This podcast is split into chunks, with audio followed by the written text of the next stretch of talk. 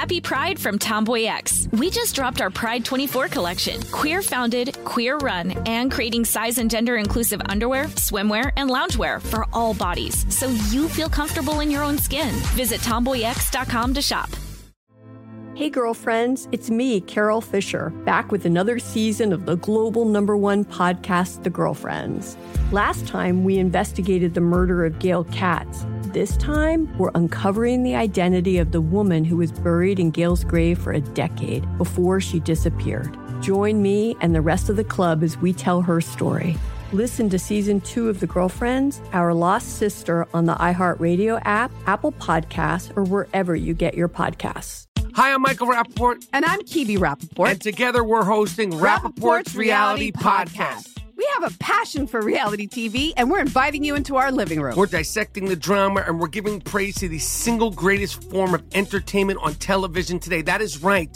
Reality TV is the greatest form of entertainment on television today. Listen to Rapaport's Reality with me, Kibi Rapaport. And me, Michael Rapaport, on the iHeartRadio app, Apple Podcast, or wherever you get your podcast. A new season of Bridgerton is here. And with it, a new season of Bridgerton, the official podcast. I'm your host, Gabby Collins, and this season, we are bringing fans even deeper into the ton. Watch season three of the Shondaland series on Netflix. Then fall in love all over again by listening to Bridgerton, the official podcast, on the iHeartRadio app, Apple Podcasts, or wherever you get your podcasts. Subscribe to catch a new episode every Thursday.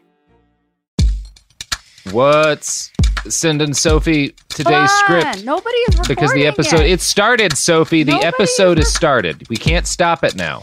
It's all I. We're going. We're we're. This is all in the episode. Hell yeah, I'm hitting record right I'm now. recording now. I hit record maybe, 28 like, seconds ago. sound- Like you are the worst. You are the worst. Chris can figure it out, man. This is how it's going. Chris, we're doing. I'm we're so we're sorry. we're 36 thing, seconds into it by We're my 22 count. seconds You gotta catch the it by magic. my count. Can't gotta catch Yeah, the magic. well- you gotta catch it. discrepancies happen. Thank you, everybody. Um, this is Behind the Bastards, Worst. the podcast that is introduced like a piece of shit. Um, I'm, I'm your Robert producer, Evans. motherfucker. Don't fucking say that. Hey, some would some Well, could I'm say the one that. introducing it. Yeah, I, Listen, yeah. So the host. Some could hack, say that not a- the producer. Don't come for my name. listen. but pieces of shit are produced effortlessly, I and said it's actually quite magic. produced. oh, go ahead. They are. Oh, you th- said th- that is true, though. That is Yeah, true. your though. body is Everybody's got a magical. point. I would like a compliment. Yeah, no, I wasn't calling you a piece of shit, Sophie. I was saying my introduction was I done would like a a, piece of shit. But That's all Yeah. I'm saying. well, do your your your your You're your incredible competence is at war with my incompetence and generally edges it out by a slight margin but not today today incompetence wins which is ties in to the theme of the episode this is behind the bastards show about bad people the worst ones in all of history you. um, and some other stuff too sometimes. Like today, we're not talking, well, we are talking about some bad people, but we're also talking about a bad thing that happened with our guest, Jason Petty, aka Prop. What's the Jason, word, y'all? We network buddies. Now, Jason, we are network buddies. Uh, you Yes. and I are now are now coworkers, Yeah. colleagues, Let's go. Um, which I think Chums. means, if I understand corporate law, we can't be called upon to testify against one another. I would have testified on you anyway. But now I'm glad that it's That's in. good. I'm glad that it's in. It's in writing now, and hmm hmm It's a no way in the world I'd be ever broken. testify on you. Yeah, be, being on the same podcast network. You want to talk about? Um, well, it's not your new show; it's your old show. Yeah.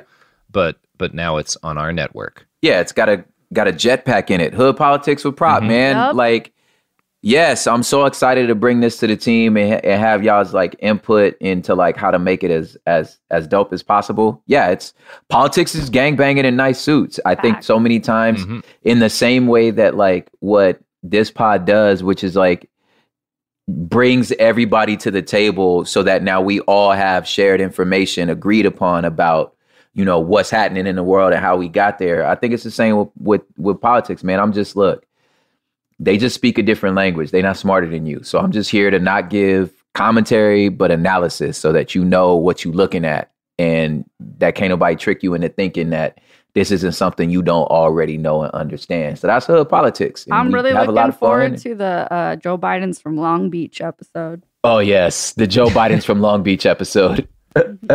See, what I Can- really have enjoyed in your show is how you explain Mitch McConnell. Um, Oh, yes. because he, he he really has to be explained in like Yes. gangbanging terms to really get how McConnell goes. Like It didn't make sense. does.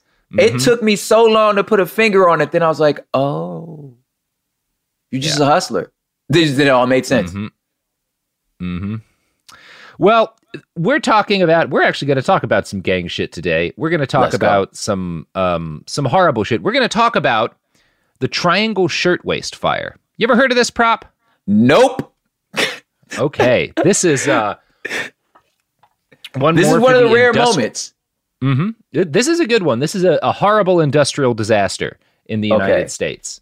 So, prop the idea Yes. that human beings would get their clothing almost exclusively from stores uh, and stores that were themselves stocked by massive factories that produce clothing at scale. That's pretty new. Didn't used to be that way Okay. for most of human history, right?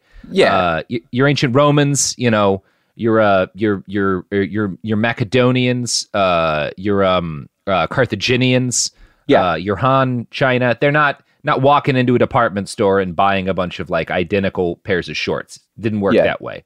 No ancient Sears markets. Yeah. No ancient Sears markets. Um, there there is a free people buried with the Library of Alexandria, but if that's Uh-huh. ever uncovered, uh, a plague will will, will Yeah. be unleashed upon the world that will end all of society.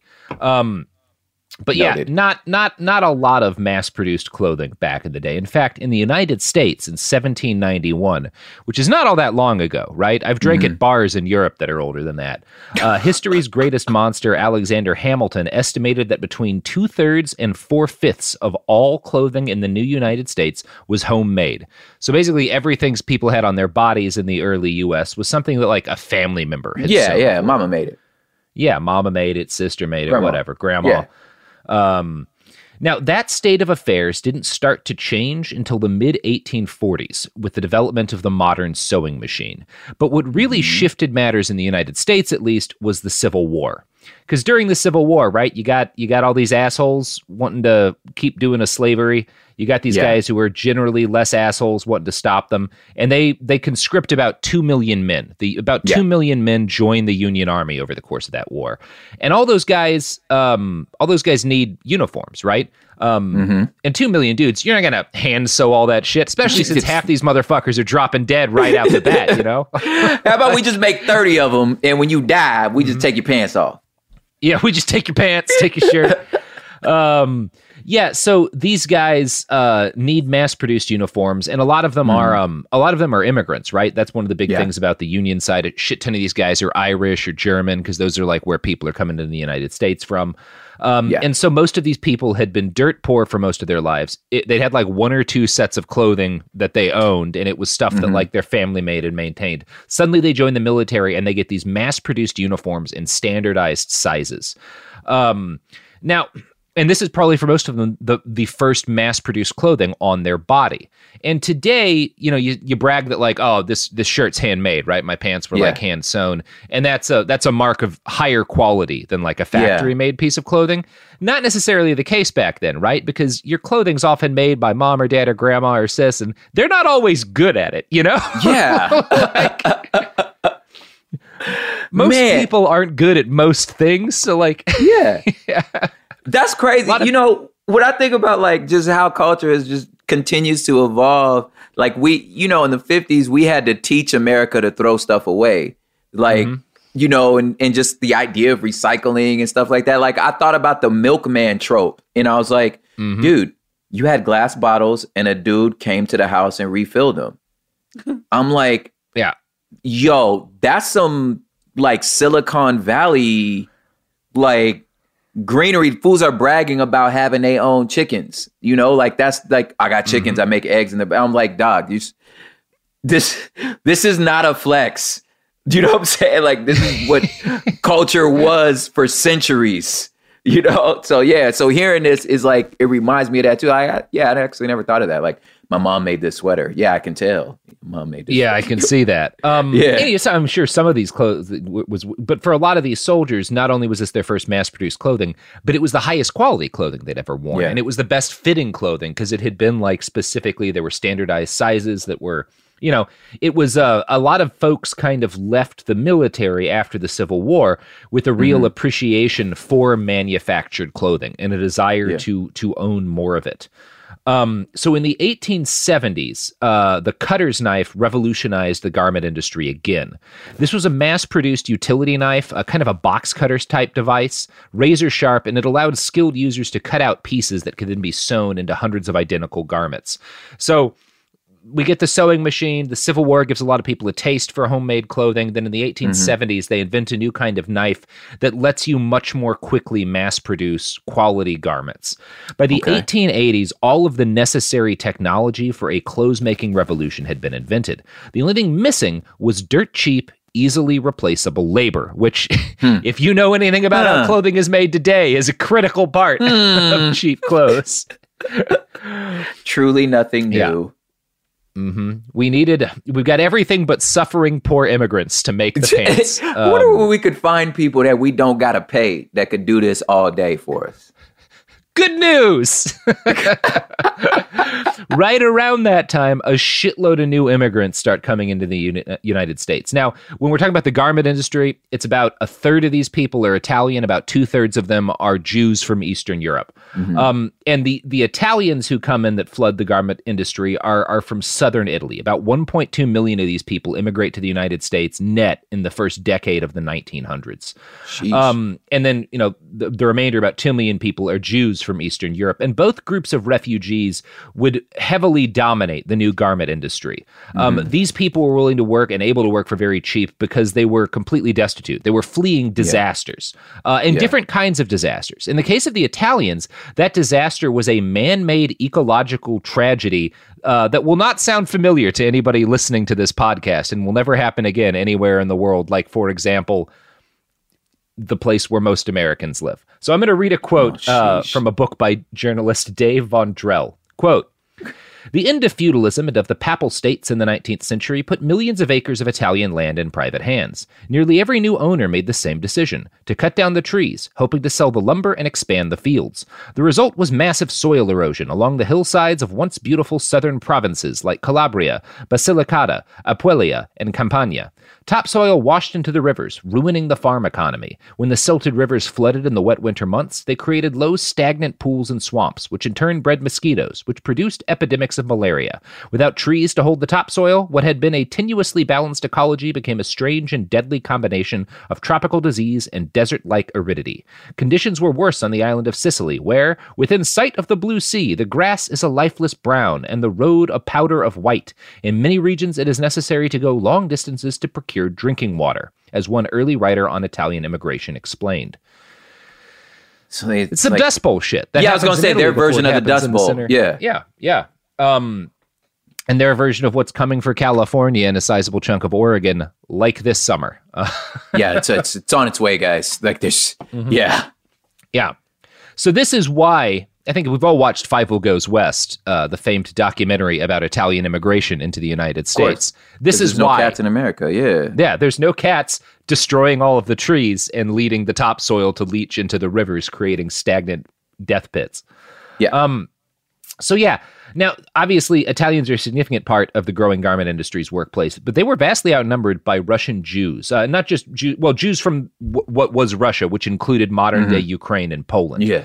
Um, most of these Jewish immigrants came from what was called the Pale of Settlement, which was within the Russian Empire the limited swath of territory that Jews were allowed to inhabit under the Tsar's regime. Remember, this is a this there's there's there's like a, a, a- there- there's an apartheid system for Jewish Yeah. people in Russia Yeah. during this time. Um, one of the few jobs that Jewish people were allowed to do during this period was garment making, and so that's part of why they became came to dominate the U.S. garment industry. Is they a hmm. lot of them, men and women, learned how to sew, learned how to make garments, did that for a living in kind of like small boutique senses of the word when they were in Russia, and then when they came to the United States, they had they had that skill right as the garment industry Yeah. exploded.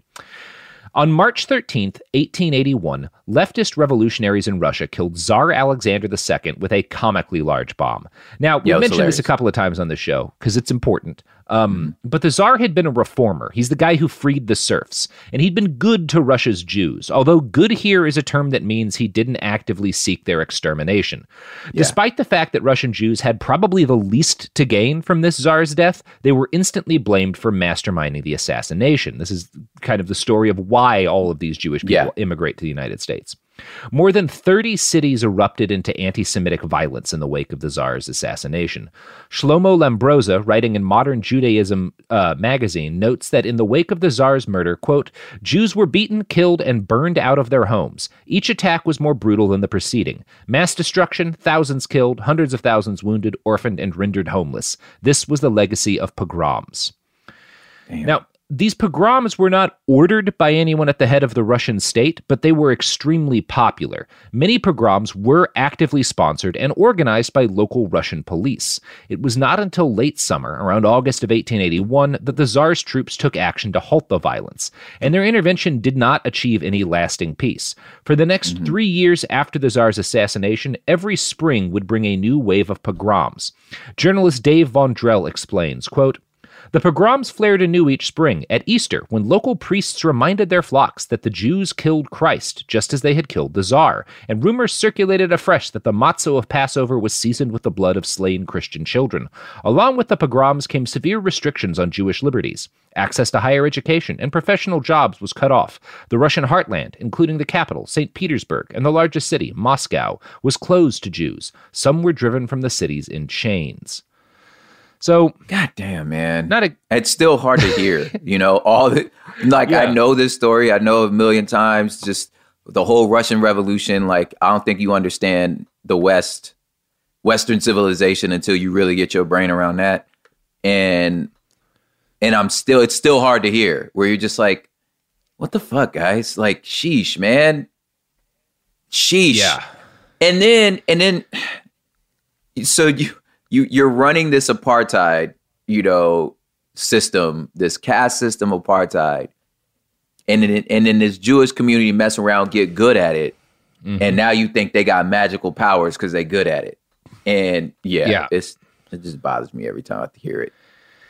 It's not, I mean, it's one of those things. Russian history, there's a short list of like the darkest regions of the world when you study history, right? There's particularly Africa during colonialism. Yeah. Um, there's China in like kind of the last two centuries or so during like that, that they had a civil war that killed more people than World War II. Nobody ever talks about it. It's like in the 1800s. Fucking wild. Um, there's obviously indigenous American history, but Yeah. fucking Russian history is up there. Dog. like, Dog. good God. It is wild. like Yeah. some shit goes down in Russia. Yeah. Major. Yes. And so this is the late 1800s where this is all that these pogroms are starting to ramp up the 1880s Yeah. again when when all of the when everything sort of comes into place to make the modern garment industry possible is also Yeah. when the pogroms launch and things only get worse for Russian Jews in the early 1900s the Tsar state was in a a situation we might call the crumbles which is a, a framing a, a friend Mm-hmm. of mine uses to describe what we're ha- what's happening in the United States right now Wow. it's the early stages of dissolution before the collapse of the government. Revolutionary Mm-hmm. sentiment was at an all time high. There were constant protests against an incompetent and inefficient government, which many Yeah. Russians rightly saw had left them decades behind the rest of the world. Tsar Nicholas II was a coward and an idiot, and he had no idea how to right the ship, but he was cunning enough to blame the Jews for all of Russia's problems. His regime launched a massive propaganda campaign, which included producing the Protocols of the Elders of Zion and a number of anti Semitic newspapers. One of the best known was called Bessarabets in the city of Kishinev.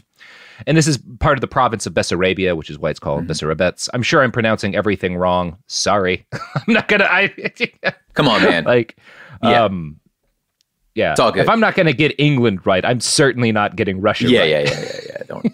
yeah. It's fine. So Bessarabets was the only daily newspaper in the entire province, which meant that it was the by default the only thing most Russian Christians had a chance to read every day for the news, and it was focused around anti-Semitism. In 1903, a Christian girl who worked as a domestic servant for a Jewish family in the city of Kishinev committed suicide. Bessarabets oh, com- lost no time in claiming that she had been murdered so her blood could be used to make matzo bread. Now, this all happened right before oh. Easter Sunday, and it ended in a mob of 2,000 people rioting through the Jewish section of town. 45 people were murdered, some by having nails driven into their skulls. A baby, a live baby, was used to break windows on Jewish shops as like a. Yeah, like yeah. I mean, it's it's fucking bad. Yeah. God, dog. Um, Is that that's where bad. that whole like yeah, that's where that whole mythos about you know Jews drinking blood for what the blood libel and all that stuff. it- yeah. it- I mean, it, it, this is a, an ad, it that starts centuries earlier, right? Like Oh, that's old okay. as hell. Um, Yeah. but this was just. I mean, this.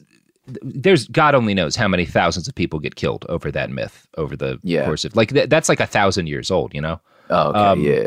But yeah, this is yet another time when it erupted into violence. God damn Now, it, man. Kishinev was followed by other pogroms around Russia, and everything kept escalating in 1904 when Tsar Nicholas II decided that going to war with Japan seemed like a good idea. Now, if you know any, do you know anything about the Russian Navy today? Nothing about the Navy today. Well, the Russian Navy today has exactly one aircraft carrier, the Admiral Kuznetsov, which Yeah. has sunk itself a couple of times and runs off of what is essentially like unfiltered, unprocessed diesel oil, something called mazout, which is like the dirty, like it keeps catching on fire, it keeps killing its it. sailors. It's like always li- love it. burning. It has to be tugged everywhere it goes. It, it's not a great navy today, is what No. I'm saying. Yeah, And it I was like, they even focused worse on land then. power. Yeah. Yeah. yeah, They don't really need a navy the way that you know other countries do to in order Yeah. to in order based to on their geography. I don't Yeah. blame them based on their geography. Yeah. Yeah, like there's there's not water for a But- long time. Power. If you know anything about Japan, pretty fucking good at navies. this is Like- this is what they do. Yeah, I was going to yeah, say we're coming to Japan. This at is what we do. Navy, especially the early 1900s. And so Yeah. the worst navy in Europe goes up against the best navy in Asia, and it Yeah. it does not go very well for Russia. Yeah. Um, and really, the only people surprised are racists. Um, Yeah. But obviously, this is a huge political disaster. Russia loses a huge chunk of their navy, a fuckload of men, a lot of prestige. And Tsar Nicholas needs an excuse for the disaster that follows. And of course, he blames the Jews, even Yeah, though they like, had yeah, well- absolutely nothing like, to do with this. How about those dudes? Uh, it's those guys? Those guys. That's why. I picked a fight with the people who are better at this than us, but it's you, You know literally- guys we've been killing for years that are responsible. Yeah, you literally took a knife to a gunfight. This is exactly Yeah. that's where the saying comes from. This is what y'all did. Yeah. Mm-hmm. You took a knife to a, for a gunfight eh, to a gunfight, and then you blamed the group of people you don't allow to own knives. You you blame So- the cooks. Yeah. Yeah. A, uh, a huge wave of anti Jewish sentiment lights up in Russia again. These paramilitary groups called the Black Hundreds rise up. And these guys are like pro monarchist Russian fascist group. Well, know, fascist might be the wrong way. Anyway, they're, they're, they're a bunch of assholes. They start Yeah. murdering Jewish people to punish them for what they and the Tsar's press described as conspiring with the enemy. The Black Hundreds openly stated that, quote, the extermination of the Jews was their goal. Now, the very worst campaigns of anti Semitic violence broke out the next year in 1905, um, but this was still related to the war with Japan because the defeat in 1904 um, leads to mass unrest and protests and kind of a revolution. I mean, a revolution. And Yeah. in order to kind of clamp down on it, the czar is forced to grant his people a constitution. And not like a good constitution Yeah, yeah, yeah. broadly speaking, better than I mean, they hadn't really had anything. Um, now, this enrages Russian monarchists who want the czar to be an autocrat, uh, and a lot of these guys respond to the czar compromising with revolutionaries by carrying out pogroms. And in fact, in November of 1905, across the Russian Empire, there are 600 different pogroms. That's 20 pogroms a uh, per day for the entire Sheesh. month. Yeah. Um, so I'm doing this to explain the fact that in like a 10 year period, 2 million Euro- Eastern European Jews moved to the United States. Yeah. And this is why. yeah, it was like it's time to go, cuz yeah. We- we- a lot Yeah. of them are very like very accurately seeing what's going to come in the 1940s and going, well, shit, we got to get the fuck out of here. yeah, the the the the Jewish like historical trauma, Mm-hmm. like the idea of just and their antennas of knowing when like shit finna go bad, like Mm-hmm. trust them. Like they, like they know. So yeah, them being like, you know what? I think it's time. All right, I'm gonna head out. You know what I'm Yeah, I'm saying? When- bounce. I think it's time for us to roll. Like, you know, there's a pretty there's a story like uh with with my uh my wife and her siblings, like they when they were trying to like, you know, were kids and they were trying to like, you know, steal some makeup from the corner store or whatever. Like their brother was like, Hey, it's we need to go. It's time to leave now. And they were like, nah, let's just get one more thing, one more thing. And of course they both got caught. You know, but the brother bounced because he got the antenna of like, yeah, it's time. It's time for me to roll, and that's it's crazy because it's like that's actually a, a one thing that's important about your hood antennas. That when you at a party, you should be able to read the room to be like, all right, it's, mm-hmm. it's probably gonna go down pretty soon. I think it's time for me to slide. Yeah. I mean, Yeah. there's just, I mean, this is a little off topic, but there's not a whole lot that's more important in life than having a good antenna for, like, I shouldn't be here. Yes, Like, Yes. Time for me That to is- get the fuck out. I think it's time for me to get the fuck out of here. Yes, Not going to make a big deal about it. Not going to say anything, but I shouldn't be here. Not going to be in this room. yeah, I think I'm gonna slide. I think I'm gonna slide, bro. I see. I, I holla at y'all later, man. I think it's time for me to mm-hmm. slide. Yup. You gotta but know you when know it's where time to go people home. should be? Prop. Oh, this is gonna Yo, not well. drop a load on them. Where they supposed to be, Robert? They're supposed to be enjoying the products and services that support this podcast. Yes, they are. hmm Because the products and services that support this podcast, and this is our only guarantee, have never orchestrated a campaign of pogroms across the Russian Empire. All right. Not a thing you- any of our supporters have done. Fair And enough. and they will tell you when it's time to slide. and they will. They Tell you will. when They it's time will. To slide. Fair enough. hmm Yeah. If, if I know anyone who I trust to tell me when to get out of an area, it's the Dick Pills guys or maybe HelloFresh. okay. Here's some ads. Happy Pride from Tomboy X, celebrating pride and the queer community all year. Queer founded, queer run, and the makers of the original boxer briefs for women, creating sustainable size and gender inclusive underwear, swimwear, and loungewear for all bodies so you feel comfortable in your own skin. Tomboy X just dropped their Pride 24 collection. Obsessively fit tested for all day comfort in sizes 3 extra small through 6X. Visit tomboyx.com. Hey, girlfriends, it's me, Carol Fisher. I'm so excited to tell you about the brand new series of The Girlfriends. In season one, we told you about the murder of Gail Katz at the hands of my ex boyfriend Bob. At one point, a woman's torso washed up on Staten Island and was misidentified as Gail. She spent nine years in Gail's grave, and then she just disappeared. It's almost like it's become this moral obligation to find her. And that's what we're going to do find this missing girlfriend and tell her story. With the help of some of your favorite girlfriends from season one, like my producer Anna, Oh my God. my friend Dr. Mindy Shapiro, Hi, it's Dr. Shapiro, and I'd like to speak with the deputy medical examiner. and of course, Gail's sister Elaine Katz. Having no closure, it kills you. Join us as we try to solve a 35 year old cold case. It's not going to be easy, but it's going to be one hell of a ride. What? I can't believe this. Listen to season two of The Girlfriends, Our Lost Sister on the iHeartRadio app, Apple Podcasts, or wherever you get your podcasts. Are you ready to fight back against crime? Hi, guys. Nancy Grace here, host of podcast Crime Stories with Nancy Grace. I've dedicated my life to fighting crime and helping crime victims. For a decade, I prosecuted violent felonies, personally investigating, prosecuting, and covering literally thousands of cases. It's so easy to think it will never happen to me or my family, but that is simply not true. Every day on Crime Stories with Nancy Grace, we shine a light on unsolved homicides, heat up cold cases, and help find missing people, especially children. We speak with family members, investigators, CSI, reporters, and experts in every field. Every day is a mission. Every day is a chance to stop crime and keep one more person safe. Listen to Crime Stories with Nancy Grace on the iHeartRadio app, Apple Podcasts, or wherever you get your podcast. I'm Scott Weinberger, journalist and former deputy sheriff. In my new podcast series, Cold Blooded The Apollo Gym Murders, I'm embedded in the cold case investigation into the death of firefighter Billy Halpern. It's just a shame, you know, that they took him from us. Experience this investigation in a truly unique way, knocking on doors, uncovering new evidence, including the DNA of a potential killer.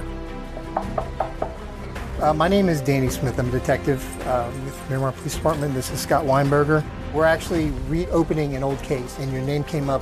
Untangling secrets that may reveal the answers to not only one murder, but almost a dozen. Thought they were going to kill me, so I kept my mouth shut and I didn't say anything. All these years, I didn't say anything. Listen to Cold Blooded, the Apollo Gym Murders on the iHeartRadio app, Apple Podcasts, or wherever you get your podcasts.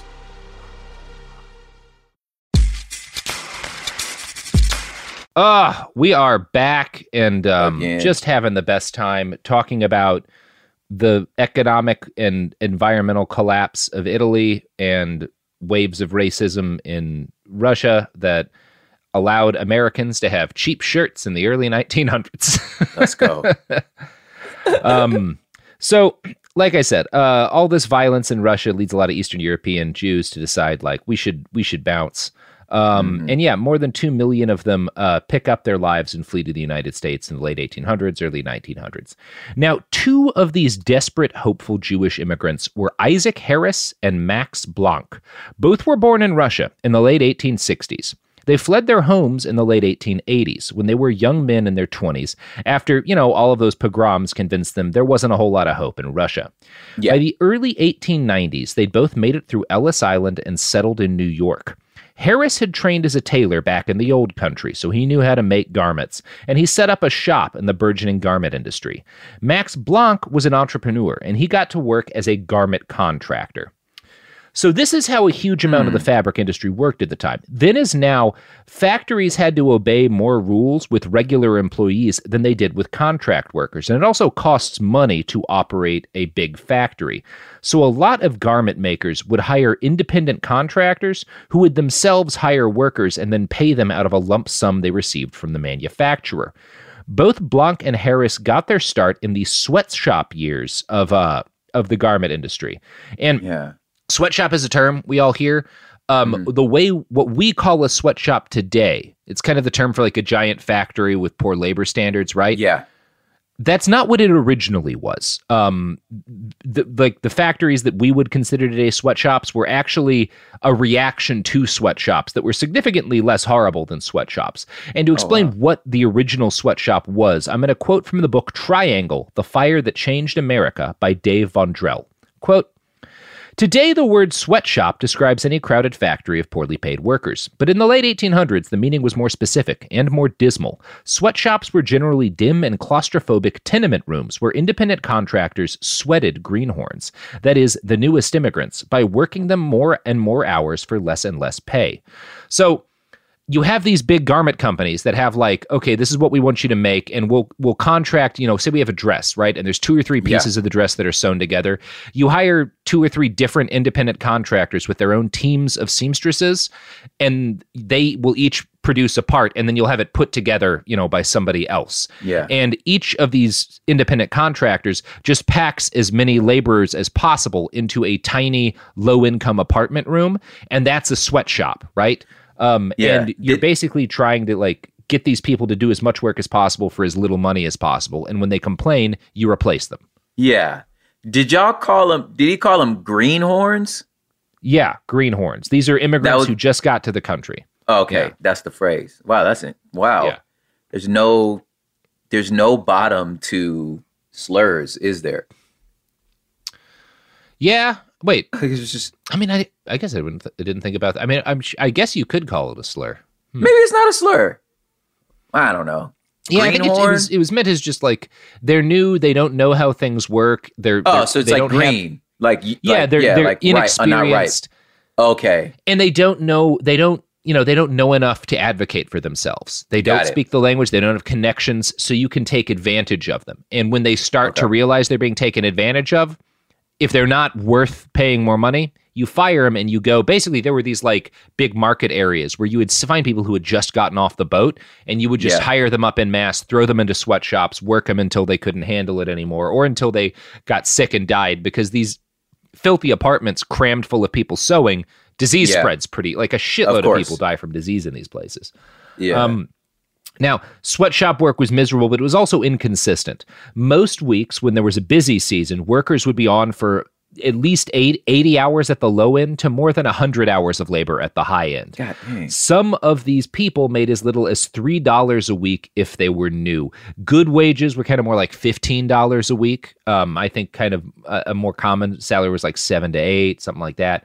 Um, Many of them were promised good rates, like $15 a week, but found out on payday that the needle and thread they used to make the garments was actually taken out of their paycheck. So obviously, these are because these are independent contractors, they're they're being Oh. hired by the big company. There's a bunch Yeah. of ways they can fuck over the little guy, and there's no there's no labor board. There's no way for people who aren't rich to get justice. I mean, there's not really a lot of ways to do that now. like back Yeah. then, you had even less options. Um, Yeah. There is nobody looking out for these people. Um, now, the downside, so the upside of the sweatshop system is that it allows manufacturers to do their jobs for a lot cheaper. You don't have to rent a big factory, you don't have to deal with labor problems. Um, and you don't have to. One of the really big benefits is your fact. You may have hundreds of workers, but they work in dozens of different sweatshops. None of them know each other. How the hell are they going to uni- unionize? You know, Does this they can't. Does is kind of smell like the gig economy a little bit? Like I'm kind of like it oh, smells really? a little Uber like. You know what I'm saying? It's like, ah, you're you're a taxi Mm-hmm. Yeah. company that don't own no cars. So Mhm. and I gotta so I gotta pay for all the upkeep for my car. And Yes.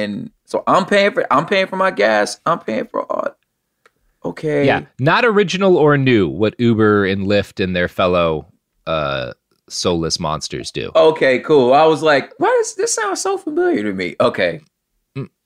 hmm Um. So yeah, th- yeah. Th- this is kind of a gig economy thing. Now, so those are all the advantages of the sweatshop system, but it has disadvantages too. One of them is that because you're splitting it up, you're having all these different teams do parts of the the whatever garment you're assembling. Say it's a dress, right? You have four different teams each doing a part. You have to transport all of the different parts they're making to one area and have them put together. Um, it's less efficient, right? Which means you make Yeah. less clothing uh, over a longer period of time.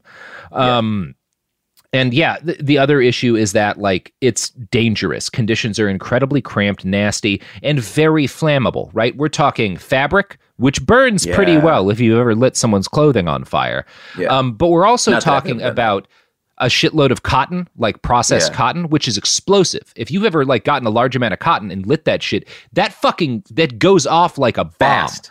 Yeah. Yeah, very fast. And there's a bunch of like basically um um um graph paper, tracing paper that you use to Uh-huh. like cut out the things, which is also incredibly flammable. So Yeah. fires start in these places all the time. Um, and to kind of give more of a uh, uh, more detail about the conditions of these early sweatshops, I want to read a description of one in the 1890s by a union leader named Bernard Weinstein. Quote. The boss of the shop lived there with his entire family. The front room and kitchen were used as workrooms. The whole family would sleep in one dark bedroom. The sewing hmm. machines for the operators were near the windows of the front door. The basters would sit on stools near the walls at the center of the room amid the dirt and dust were heaped great piles of materials. On top of the sofas, several finishers would be working, while the older workers would keep the irons hot and press the finished garments on special boards. So these are dangerous places, and just- whenever there's a fire or something, or whenever you lose workers, you also lose productivity. So that's the main issue Yeah. here: is it's inefficient. It's cheap. It but seems it's so- inefficient. Yeah, it seems so. I'm just musty and steamy. As then the term sweatshop clearly, like, was Yep. there were they dyeing fabric too? So was there like a lot of like chemicals around In some of these, yeah. Yeah, Yeah. yeah. There's a lot of like, again, not long lives in the garment industry. Yeah, just a a, lot of these bucket people. of turpent turpentine, just acetone right there in the corner. Yeah. It's probably fair to say that few people in this country today, outside of maybe the agricultural industry, work a, a more dangerous or less healthy gig than sweatshop workers in this Yeah. period. It's a bad business. My mother-in-law in the downtown like garment district for before she retired, that's what she did. It wasn't a sweat. We could say we could say definitively it wasn't a sweatshop, you know, but she was definitely a seamstress in downtown, and they paid her pennies. And Mm-hmm. but her ability, like now, like her ability to make things and to fix them, like I still marvel. Like she's kind of a mystery. She still doesn't really speak English. Well, she does. She just don't like to. So she's still kind of a mystery to me. But her ability to like, yeah, her craft craftsmanship of like of of being a seamstress is still out of this world to me. And my my wife still has stories of like, I would be embarrassed about it, but yeah, my mom's like holes in our clothes didn't matter, but she would never like let us let them see her work environment because it was so awful. Yeah. I mean, yeah, it's certainly not a nice job to have now. Um, Yeah.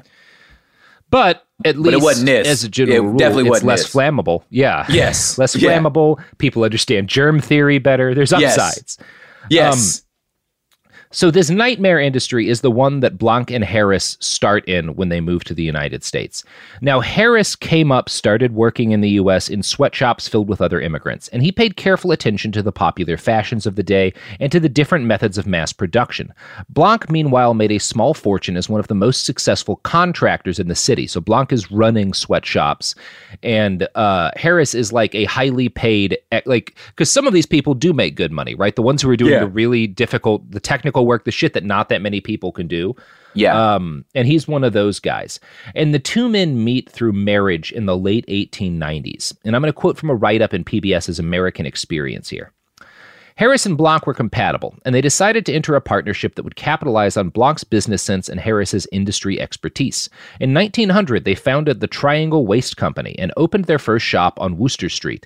At the turn of the century, the shirtwaist was a new item. Styled after menswear, shirtwaists were looser and more liberating than Victorian style bodices, and they were becoming popular with the burgeoning population of female workers in New York City. Harris hmm. knew the details of garment production and the machinery involved in making a cost effective and worthy product. Blanck was the salesman, constantly meeting with potential buyers and traveling to stores that carried their product. They took advantage of new technology, installing mechanical sewing machines, which were five times faster than those run by a foot pedal. They priced their shirtwaists modestly, averaging about $3 each. And this is all occurring at the same time as the women's liberation movement is really Yeah. picking up, right? This is the period women don't have the right to vote yet, but they're agitating for it. Women are starting to join the workplace in larger numbers, and the shirtwaist is a is not just a popular garment that's fashionable; it's a liberatory garment, right? It's like a Mm. blouse, it's like a sundress kind of in some ways, but it is a lot. You, if you look at the old Victorian fashion, those like whalebone corsets, those massive dresses that you can't walk through a doorway in things that limit a woman's ability to move around in the world. A shirtwaist doesn't. It's comfortable. You can run in it. You can exert yourself in it, um, and it looks good. Um, so this is like Interesting. all kind of happening at the big time, and Blanck and Harris capitalize on this explosion in in in the because the shirtwaist is like a, a, a phenomenon in this period of time. yeah, kind of a kind of a justice issue. That's crazy that it becomes like a symbol of freedom. That's crazy. Okay. Yeah. This is getting complicated. Yeah. All right. I'm wearing something that I can work in. I can Yes. exert myself in. I can dance in. I can, you know, live an independent life, not needing to be carried around Yeah. because my clothing stops me from breathing. You know? Yo, yeah, Um, because whoever's idea was pre this to like, Yeah. to tie another like some just umbrellas around your waist to make your dress bigger was just who, who- whose idea with this? This is ridiculous. Yeah. Um, now, part of making the garment po- production cost effective was consolidating for for Blanck and Harris and some other guys who were kind of like similar thinkers to them, like big wigs, people who were emerging to be major leaders in the garment industry. Yeah.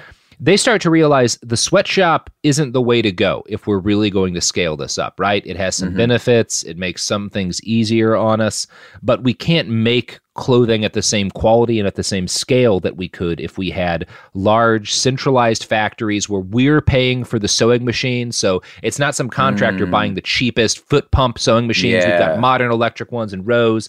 So they they start to get factories. And Harris and Blanck are two early guys who get massive garment factories to make these shirtwaists. Um, in 1902, they start the Triangle Factory uh, out of the Asch Building in Greenwich Village. And this is the Triangle Shirtwaist Fire, which is, you know, what the story we're talking about today is like the the classic American story of like what we would now call a sweatshop going up in flames and killing a bunch of people. It's important to understand that when this factory is started, it is a massive improvement over the original sweatshops and is considered an ultra modern facility, right? Wow. Because it's it's it's cleaner, it's nicer, it's bigger, there's room. Um, it had been built in 1901, so the year before they opened the factory. Unlike tenements, which are often made out of just like wood and kind of like low quality materials, this building is mostly made out of steel and iron. It's advertised as being fireproof by its architects, which is some Oh, there it Titanic is. thinking. Yeah, there it is. Thanks, It's the building that can't burn down. yeah, yeah. I guess if every other building is basically paper mache, you gonna be like, yeah, this one at least this is metal. So I could see the I could see the confidence, but bro, man, can't ever let that come out your mouth. That's what history yeah, should teach you. Yeah. Yeah. You call something uh uh unburn downable and it's going to burn down. That's just Yeah, how you're- things you're go. asking for it. yeah. Yeah. hmm That's why I always advertise everything I make as very flammable and dangerous. You do. Yes, this is Um, dangerous. Be careful. I do. So, shirtwaist manufacturing involved a lot of, again, flammable things. There's a great deal of thin paper cutouts for tracing. Uh, there's thousands of pounds because you're making in such volume. There's thousands of pounds of dry fabric and cotton um, that are kind of like tossed aside as you're making Mhm. shirtwaists. Um, now, the fact that this factory is not made out of wood like tenements is a huge plus, but the Asch building was far from safe. It had poor ventilation, it was badly lit, it had incredibly narrow stairwells. And it had no functional fire escape. It had a fire escape, um, but the fire escape on the building ended directly, like ten feet or something, above a basement skylight. That's so, like, awful. we're falling into. Yeah. And when they when they build this thing, like the city is like, hey, this fire escape isn't up to code. And the architect is like, don't worry, we'll fix it ASAP. And then nothing happens, right?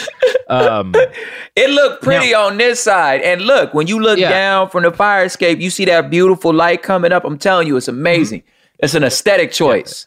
Just, yeah, long as just like the a fire, Titanic. it's lovely. Yeah. Now, the most dangerous thing about the factory may have been that it was tall. Harrison Blanck rented out the 8th, 9th, and 10th floors. Now, the reason this is dangerous is that the New York City Fire Department could, o- their ladders only reached six floors up. So you can't get water to the 8th, 9th, and 10th floors, and you can't evacuate people using fire engines from the 8th, 9th, and 10th floors, right? Pretty Oh clear God. problem. You playing on the edge, bro. Yeah.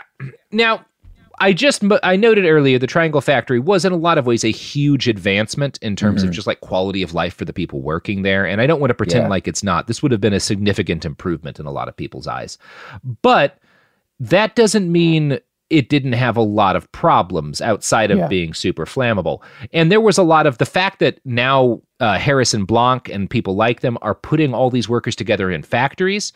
The benefit of that is they're more productive. The downside of that, for a manager's perspective, is now all these guys are talking and they're talking about how much Uh-oh. they're getting paid and they're talking about how much the boss is fucking them and they're developing a sense of solidarity. And what do you get Uh-oh. when that happens? You get motherfucking Unions. strikes.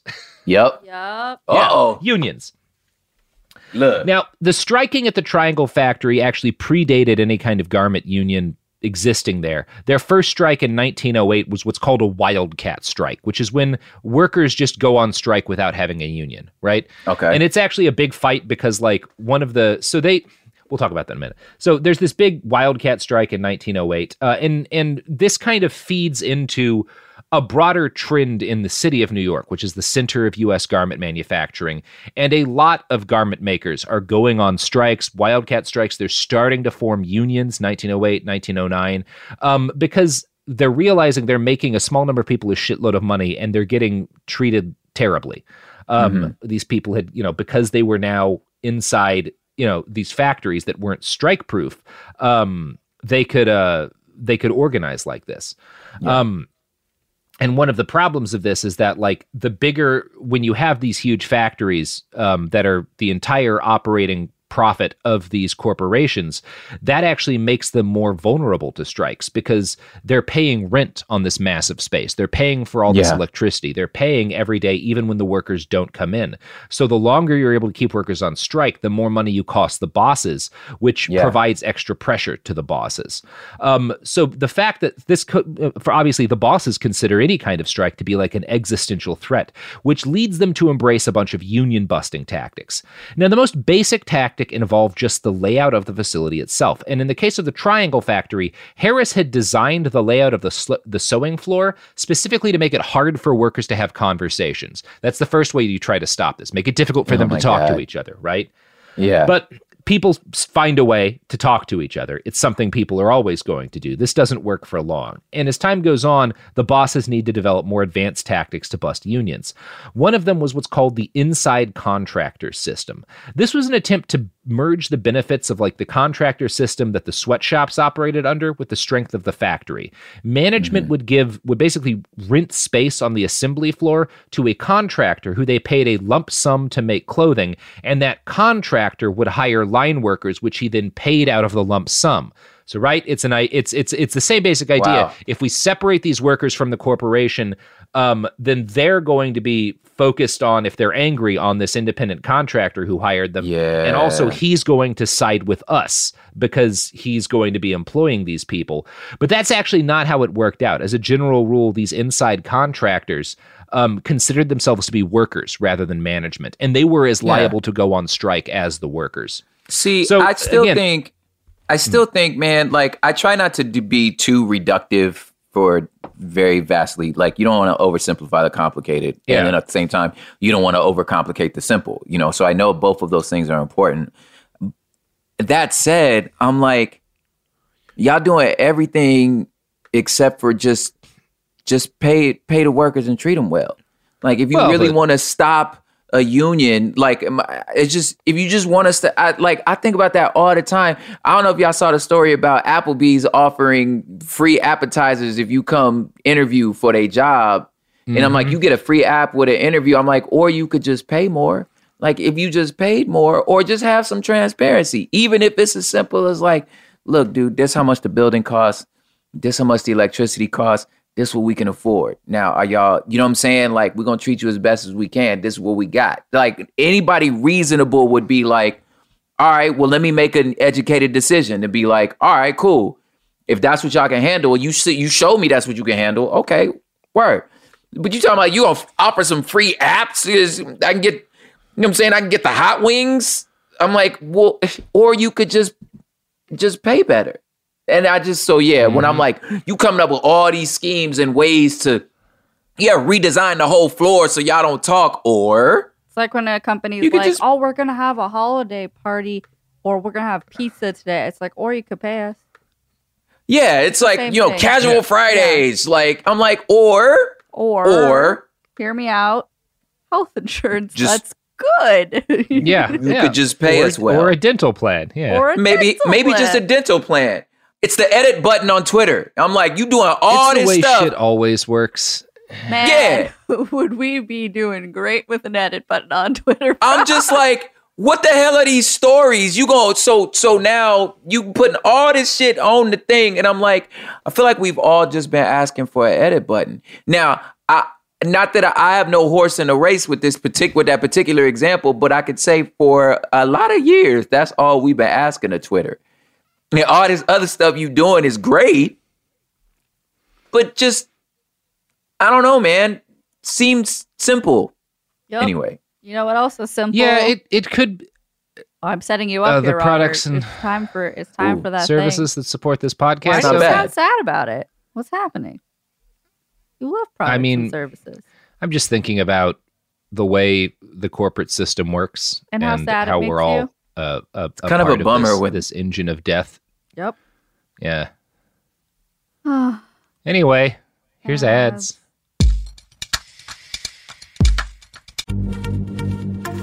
Happy Pride from TomboyX, celebrating pride in the queer community all year. Queer founded, queer run, and the makers of the original boxer briefs for women, creating sustainable size and gender inclusive underwear, swimwear, and loungewear for all bodies so you feel comfortable in your own skin. TomboyX just dropped their Pride 24 collection. Obsessively fit tested for all day comfort in sizes 3 extra small through 6X. Visit tomboyx.com. Hey, girlfriends, it's me, Carol Fisher. I'm so excited to tell you about the brand new series of The Girlfriends. In season one, we told you about the murder of Gail Katz at the hands of my ex boyfriend Bob. At one point, a woman's torso washed up on Staten Island and was misidentified as Gail. She spent nine years in Gail's grave, and then she just disappeared. It's almost like it's become this moral obligation to find her. And that's what we're going to do find this missing girlfriend and tell her story.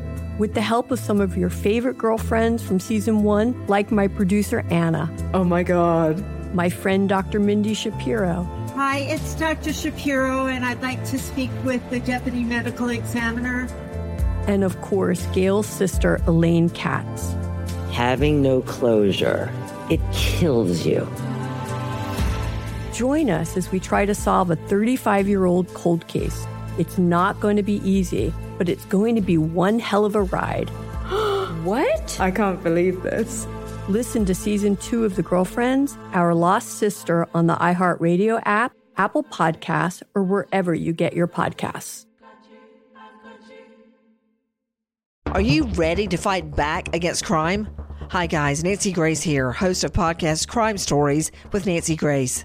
I've dedicated my life to fighting crime and helping crime victims. For a decade, I prosecuted violent felonies, personally investigating, prosecuting, and covering literally thousands of cases. It's so easy to think it will never happen to me or my family, but that is simply not true.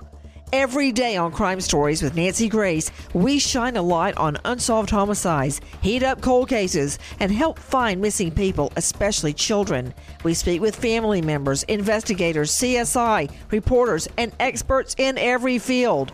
Every day is a mission. Every day is a chance to stop crime and keep one more person safe. Listen to Crime Stories with Nancy Grace on the iHeartRadio app Apple Podcasts, or wherever you get your podcast. I'm Scott Weinberger, journalist and former deputy sheriff. In my new podcast series, Cold Blooded The Apollo Gym Murders, I'm embedded in the cold case investigation into the death of firefighter Billy Halpern. It's just a shame, you know, that they took him from us. Experience this investigation in a truly unique way, knocking on doors, uncovering new evidence, including the DNA of a potential killer. Uh, my name is Danny Smith. I'm a detective uh, with Miramar Police Department. This is Scott Weinberger. We're actually reopening an old case, and your name came up. Untangling secrets that may reveal the answers to not only one murder, but almost a dozen. I Thought they were going to kill me, so I kept my mouth shut and I didn't say anything. All these years, I didn't say anything. Listen to Cold Blooded, the Apollo Gym Murders on the iHeartRadio app, Apple Podcasts, or wherever you get your podcasts.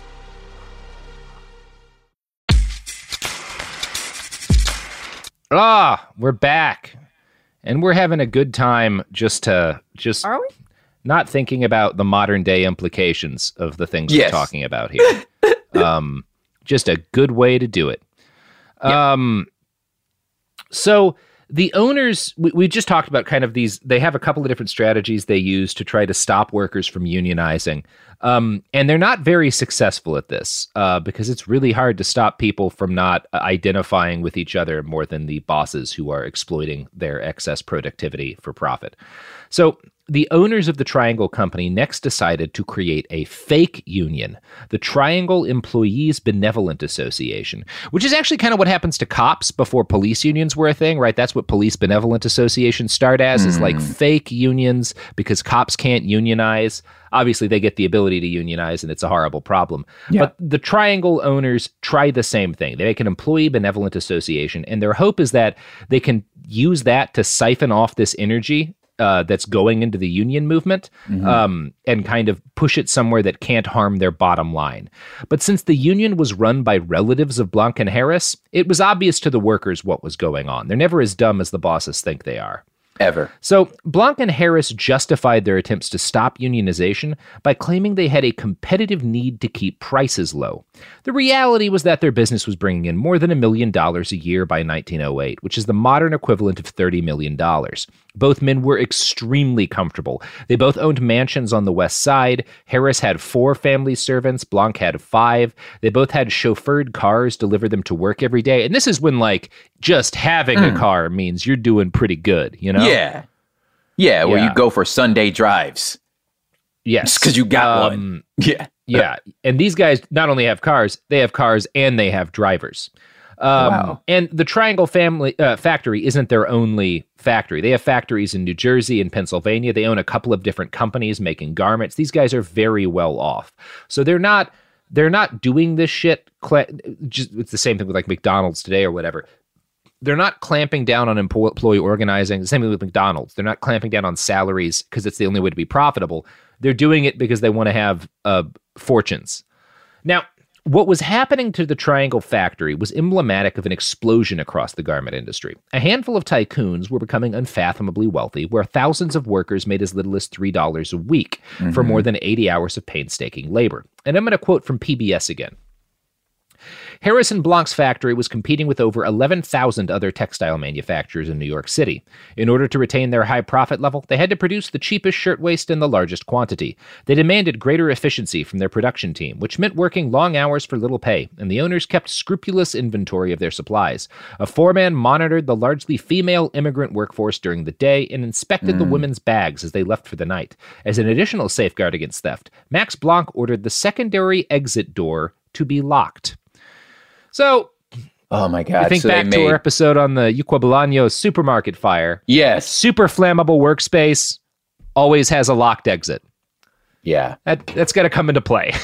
Yeah. What is that term called? A secure, like a secure pinch? Like, I forget what that term a, cho- is. a choke point. Yeah. A choke point. Yeah. You created a choke Yeah. point because you worried about these ladies stealing needles and thread. All right, Mhm. Got it.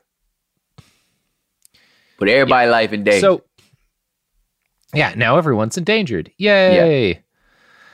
But they're not thinking about that. And to be fair, one of the things I should note here, we're talking about all of this unionizing and workers are angry, they're agitating for better conditions. The unions aren't agitating for better safety conditions. That's not really on anyone's mind right now, right? The thought This hasn't not a crossed their safety mind, huh? conscious period. Yeah. the thought No, hasn't crossed. less- Yeah. I had I you dude, what an important context wrinkle. Yeah. Is like Mm-hmm. Safety's not on anyone's mind. That's crazy. Like I forgot about that. Like that ain't even crossed their mind. I mean, there Wow. are. I'm not going to say it's not on anyone's mind because there are there are garment fires. Like the month before the Triangle Shirtwaist fire, there's a horrible fire that kills like 26 people, Oh. and I'm sure there are individuals who are like, we need to. But but when you're talking about the broader union movement, safety is not one of the things they're pushing for in a big way. Um, yeah, it- like- and um, yeah. and this is again, this is the point at which a work week is 80 to like 110 hours. So they like their concern is like, it's a relief if I die on the job because I don't have to do Yeah. another week. You know, like Because I ain't got to be here for another 17 hours. Yeah. Um, yeah, so that that's not really the focus of the the when we, we're talking about the complaints the workers have. Poor safety isn't really one of them in a in an I'm, I'm organized guessing if your other option is like, okay, I could either stay here in New York and do this 80 hour week in this building, or I could go down to Virginia and dig in a coal mine. That seem a lot more dangerous than this. So I guess if Well, you're yeah. talking relatively, it's like, well, I'm not working with dynamite. Dang. yeah. Well, and you're also thinking again. These are all two thirds of these people are refu- Jewish refugees from Eastern Europe who are like, Yeah. yeah, the building's flammable, but nobody's actively trying to beat me to death with my own baby.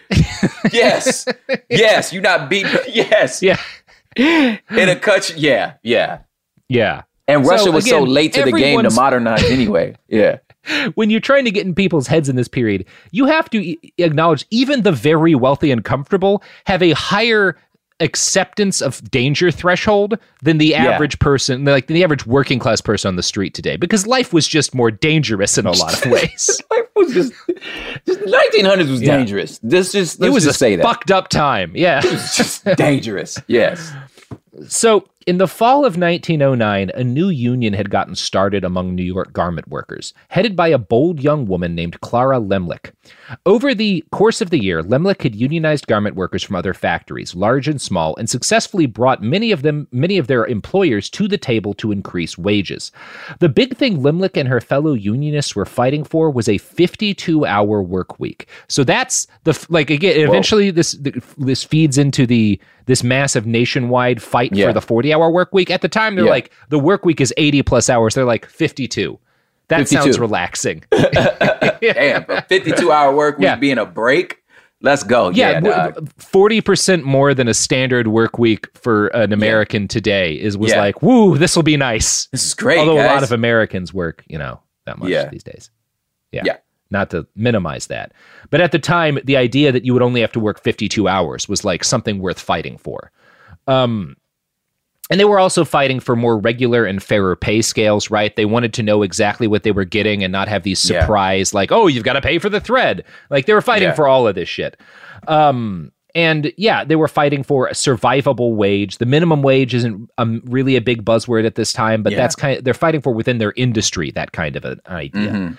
Now, Blanck and Harris first fought back against this by threatening to fire any employees who joined the union that Lemlich uh, had created, because and their justification was that it was competing with their fake in-house union. They followed through on the promise, shuttering their factory and publicly soliciting new employees in local papers when the union drive started. The Triangle workers deci- decided to strike in response. This meant that the workers who had been there, Lemlich and them were like, okay, don't come to work. We'll hire new workers. Fuck you. And the workers are like, well, we'll surround the factory and we won't let these new employees in. We'll block them off so the scabs can't enter. Like that's what a strike is in this period. Mm. It's not just Yeah, not yeah, yeah. working, it's stopping the factory from being able to work. Now, Yeah. this happened a, a number of times in like 1909 through 1910. And in a number of cases, these kind of attempts to blockade the factory ended with these horrific street battles. And that happened with the Triangle Factory. This is happening in other factories too, right? This is a broad trend across New York. Yeah. Um, the Triangle Factory is particularly large. And so what happens there is particularly significant. Now, you got to remember, almost all of the strikers here are young women.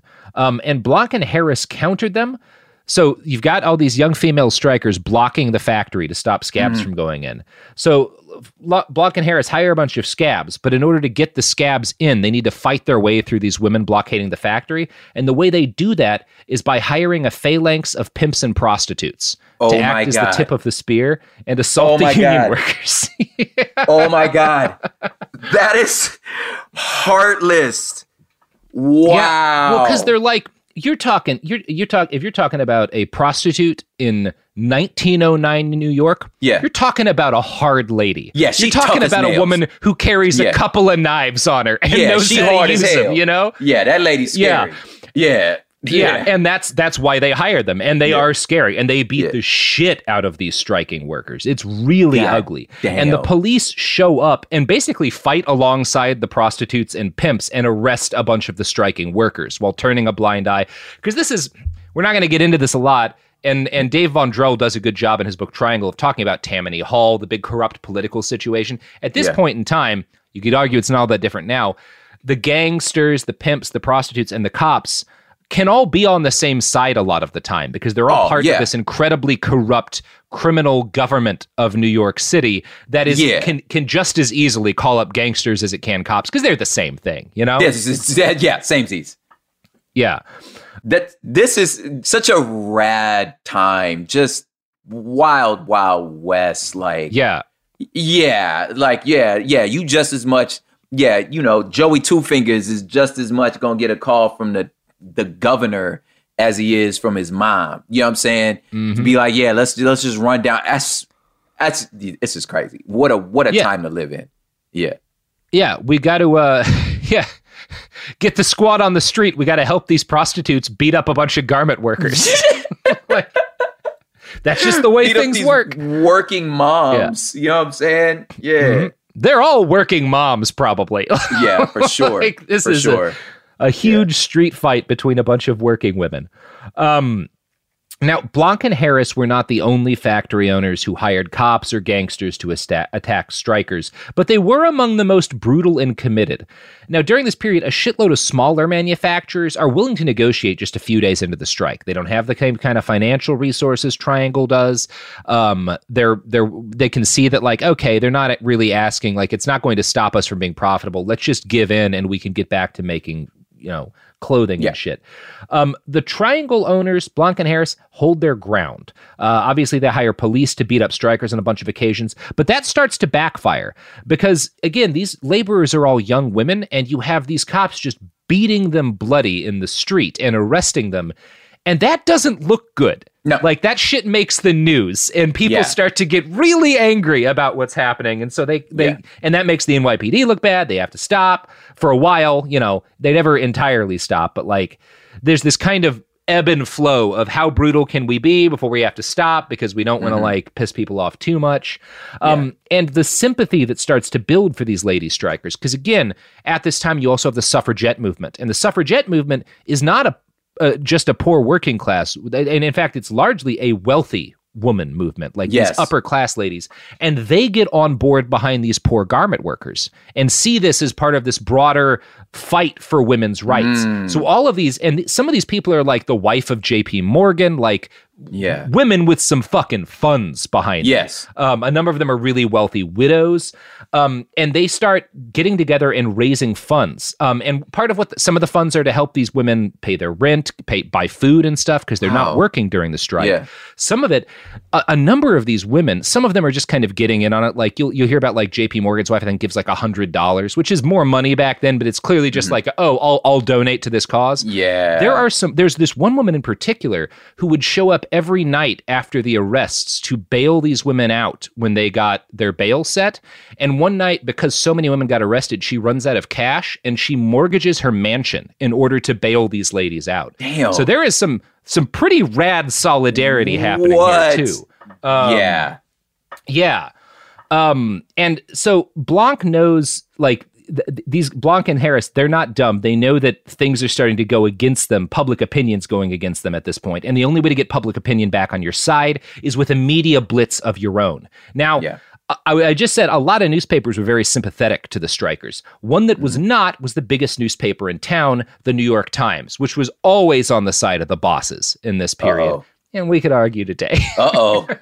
Uh oh. Mm-hmm. yeah. Here we go. So Blanck succeeds in getting a New York Times reporter to feature him in a story that shows his factory full of workers despite the strike. And these guys, no, see, they're happy. It's just some bad. And in the article, this won't sound familiar to anybody, oh, but no. Blanck, no. through the New York Times, basically says, look at how happy all of my workers are. The only reason these poor, deluded women are striking is because of outside agitators who have. There they are. Them. There it is. There it is. oh, there it is. yeah, baby. oh man, they, he did both there. He did a few bad mm-hmm. apples and out yeah. Yep. Damn. Man, mm-hmm. the shit the never bingo changes. card, the playbook, the playbook yeah. is undefeated. We pull it from mm-hmm. the same playbook in 1901. Fool.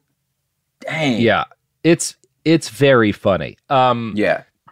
And yeah, and so they have put out this New York Times article. They do this press blitz, and they also start to try to organize with their fellow business owners. Mm-hmm. Um, and right around this period of time, they write a letter to a group of their fellow factory owners. Gentlemen, you are aware of the agitation. Wait, I'm actually I'm going to use my old Tommy voice. Yeah, old Gentlemen, Tommy, come on. You are aware of the agitation that is now going on in our shops. Our satisfied workers are being molested and interfered with. The so called union is now preparing to call a general strike. In order to prevent this irresponsible union from gaining the upper hand, let us know as soon as you possibly can if you would be willing to form and join an Employers Mutual Protection Association. So they make a union for the uh, bosses. Yeah, the, in order okay. to fight the union of the workers. You guys, is not well, dumb. We got a union too. Mm-hmm. To give them the old. it looks like unionizing works. yeah, yeah. now this still exists today. We call it the federal government, but that's a story for another day. Yo, you slid that one in. Uh, that's the smoothest uh, slide yeah. in. Yeah, you slid that one in good, man. So Blanck and Harris, yeah, respond to this unionization effort by basically making their own union for rich assholes. And part of their rage at their workers' efforts to unionize comes from the fact that the Triangle Shirtwaist Factory was, as I've said, by most standards, a very progressive and safe factory. It's mm-hmm. considered mm-hmm. that in its time. Yeah. Um, Blanck and Harris also these guys were not born rich. They they again, these are dirt poor Jewish yeah. immigrants who come to the US fucking desperate. They know what it is to be poor and they don't have any kind of class solidarity, obviously, Clearly. but they consider it a personal attack that their employees unionize against them, right? That like, so they don't have any solidarity for their workers as former workers, but they're offended that their workers don't treat them like fellow workers and treat Damn, them like, like hey, I'm t- come on, I'm, come on, come I'm on. one of the guys. I'm one of the mm-hmm. girls. I've got a car. You're dying of typhus. We're the same. Come on, man. We're as poor too. You gotta work hard. Fuck up, man. I'm one. Yeah, nah, I'm good, bro. So I, that's crazy. that it mess. What? What? what did we miss? I'm laughing at prop. I'm good, bro.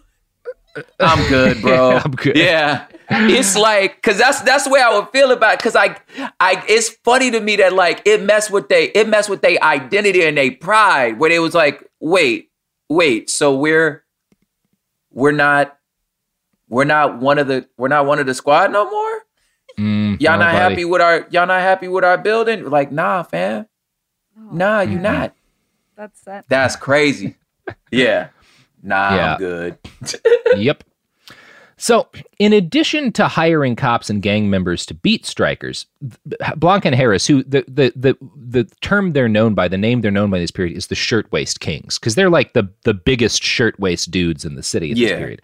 They also hit upon what's kind of a brilliant plan. They start bribing Italian priests from conservative Catholic parishes to give lectures to their Italian factory workers on company time, explaining that laborers have a duty to be obedient to their bosses. Because again, wow. the whole labor force is basically Jewish immigrants and Italian immigrants. So a big part of their idea yeah. it's, the, it's the colonialism thing, right? It's what yeah. Britain did in Africa.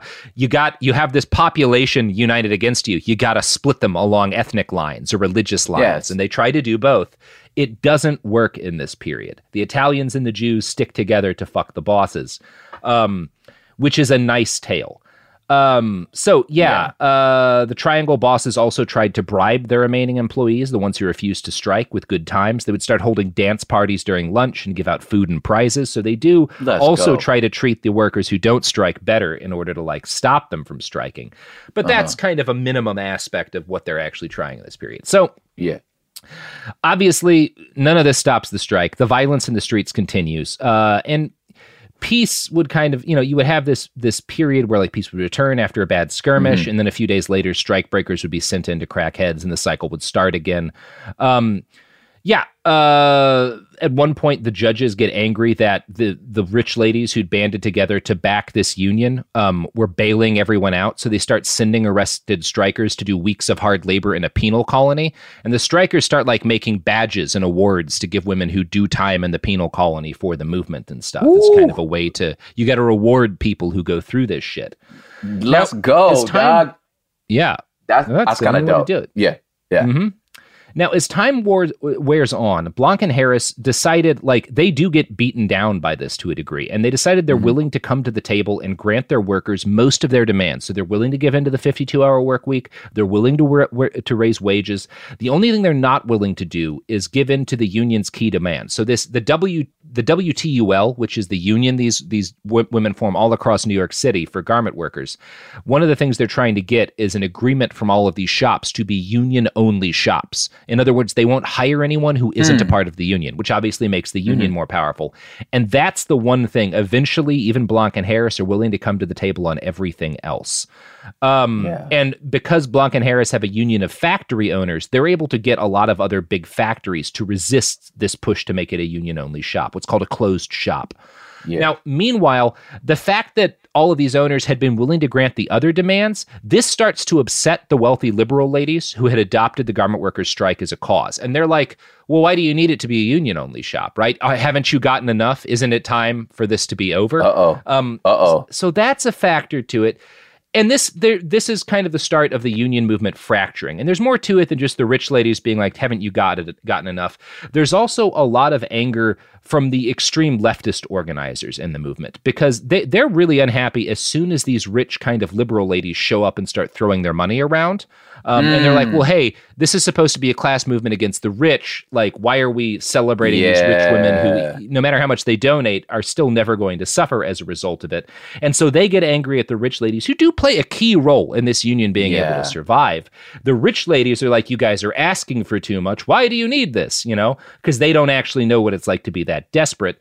Um, yeah. And in addition to all of that, there's frustration among more moderate union organizers because a lot of union organizers in this period are not socialists. There's a lot of socialists in the movement, but like mm-hmm. Samuel Gompers, who's the head of the AFL, um, mm-hmm. the American Fed, he's the biggest union head, is anti-socialist, but he's a union man. Um. So this there's a lot there, and the the union organizers who aren't socialists are angry because a lot of the more radical socialists, who are some of the best and most dedicated organizers, want to make this strike more than just a strike for better conditions for garment workers. They're kind of trying to push for a broader feminist revolt. They're adding demands for suffrage to the list of demands the garment workers are making, and this frustrates the more moderate strikers who are like, well, we just want a more equitable deal. We're not really fighting for women's liberation. So the the the strike movement it does achieve most of its goals. They get the 52 hour work week, they get wages yeah. raised, they get a couple of other things, but it also fractures before they get everything that they want, which is, you know, usually how things go, right? Yeah, I mean, that's what failure. Yeah. Yeah, that's what a negotiation is. Like you get, mm-hmm. you know, a piece here, a piece there. I, yeah. The color that this adds of that again is also, mm-hmm. wow, that's not familiar, of like, no, it never happened who before. you want. Yeah, yeah, never happened before. To where it's like you only want a certain person to help, and mm-hmm. if it's wrong, like I, I, I, I think of like when my my taught my my five year old is like, "Hey, can someone watch you know TV with me?" And I'm like, "I'll watch TV with you." She's like, "Not you." Aww. And I'm like, "Wait, what?" She's like, "I want mommy to watch TV with me." I'm like, "Mommy's working right now. And then she'll be like, What about my sister? And I'm like, Your sister can't either because she's on punishment. I could watch it with you. I'm not doing anything. Well, no, I don't want to watch TV anymore. And it's just like you disrespect. Only, the disrespect. I do not have nobody's a daddy's girl in my house. It's the worst. But the idea of being like just the the the complication of like whose movement is this? I say all to say like whose movement yeah. is this? And that's where when uh the whole like the the play of the outside agitator play, that's where you're like, well, well crap, dude, like you kind of got a point there because y'all outside of this are saying this is your cause. And so you got this bigger cause. In the meantime, these ladies who are actually doing the work are like, I don't know what all y'all arguing about. We just I don't want to work for 80 hours. Mm-hmm. And like that's yeah. what I'm here for. And I, I I see how and we really can use your money. I don't care how much that's dope that you got money for us. Like, yeah, thank you. You know what I'm saying? And you saying wait, so you're saying we shouldn't take their money? So I'm like, okay, mm-hmm. well, do you got money for us? Oh, you ain't got no money for us because you mad at them. Is it just like, well, well, crap, dude? Like, like, well, none of y'all work here. Like, you know, like we actually work. It's so the color of that. Yeah. And, yeah. you know, everybody's got a point, right? Everybody. Yeah, and got everyone's a got a point. Yeah. Um, yeah, the point, you know, the, the, the these rich ladies, they do have a point when they're like, you guys have gotten a lot. Like maybe mm-hmm. and and people haven't been working for months that people keep getting arrested and beaten. Maybe it's time to just take what you can get. The socialists yeah. have a point where they're like, but this doesn't fix nearly everything. Yeah. Um, and you don't really, it's not really your place to say when we should settle because you're never going to have to settle. You're rich. Facts. And then the kind of more moderate laborers are right when they have a, a point when they're like, well, we don't want this to be a big. This isn't a, about socialism for us. This is about not working eighty hours a week, and like Facts. that's kind of where my interest in it ends. Yeah, you know, I'm some 19 year old who just got here, and I just want my life to be less miserable. And nobody, yeah. I'm not trying. I'm trying. I hope I'm not portraying anyone as right or wrong here. This is just what happens. You know. Yeah, that's my point. Fractures along these lines. Yeah. Yeah, that's my um, point of like the color of life, where it's like it's yeah. like like history's in living color, and that's what it is. Where it's mm-hmm. like you got all these different positions, and you can't you can't look at it and be like they're right, they're wrong, they're right, they're wrong. It's just so complicated. That's crazy. Mm-hmm. Yeah. It's just yeah, that's just how things happen.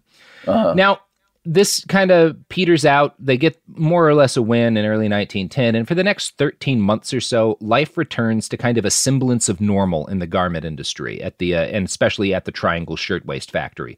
Production resumes. Uh, people get back to work with more reasonable hours and more money. Some things had changed. There'd been significant wins. But mm-hmm. obviously, as I noted, nobody was fighting for improved safety here because they thought the yeah. factory was pretty safe, um, or at least compared to what they were, had been used to. And another thing that didn't really change was the greed of Blanck and Harris and their fellow bosses. Now, we've talked a lot about how flammable garment factories are. Um, yes. And one of the things that had been done by Harris, who set because he was a great, he knew how to tailor and stuff, had set out, uh, out, the layout of this factory, is he had designed the floor of the factory so that the cutters, and these are the people who are like cutting out the different sort of like scraps mm-hmm. that get sewn together. These mm-hmm. are the mm-hmm. people who produce the most waste scrap and waste paper. So these guys mm-hmm. all do their work on these enormous tables, and one of Harris's innovations is to put trash waste baskets underneath the table so you can just sweep your waste right Makes into sense. the right under the yeah. table very efficient. This also means that you get hundreds of pounds of cotton and tracing paper and cloth crammed together loosely so that there's air in between all of them oh underneath God. these tables, which basically makes them fuel air bombs. yeah. I was like, wait. Yeah. Yeah. So everyone knew these were horrific fire hazards. The Triangle Factory had uh, two noteworthy accidental fires, and I'm specifying accidental. I'll explain why here. Prior to 1911, uh, one of which was put out by Harris himself. Buckets of water were stationed around the factory floor. A hose that was supposed to work was cut, kept near the cutting table, although it had been allowed to rust shut. Most mm. significantly, though, the building did not have a sprinkler system, and the workers did not participate in fire drills.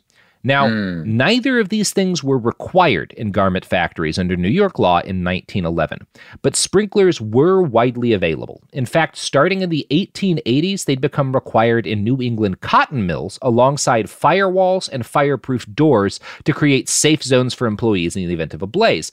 Cotton mills, as we've said, cotton's explosive, basically, very yeah. dangerous places. In the 1880s, all of these things come to cotton mills, and cotton mills suddenly become pretty safe places to work by comparison. But this doesn't doesn't get required in garment uh, factories, even though they're dealing with a lot of the same materials. Um, now, part of the reason why these weren't put in the factories has to do with greed, and not the kind of greed you think. A lot of times people like will say, "Well, they didn't put in sprinklers because sprinkler systems were expensive." That's not really the reason. The real explanation for why there were no sprinklers in the Triangle factory starts with the way insurance worked in Manhattan during this period. So all of the insurance brokers, the guys who are selling insurance to companies, mm-hmm. colluded together because these guys make their money when you sell a policy as an insurance broker, you get a percentage of the value yeah. of that sale. That's where how you make your money.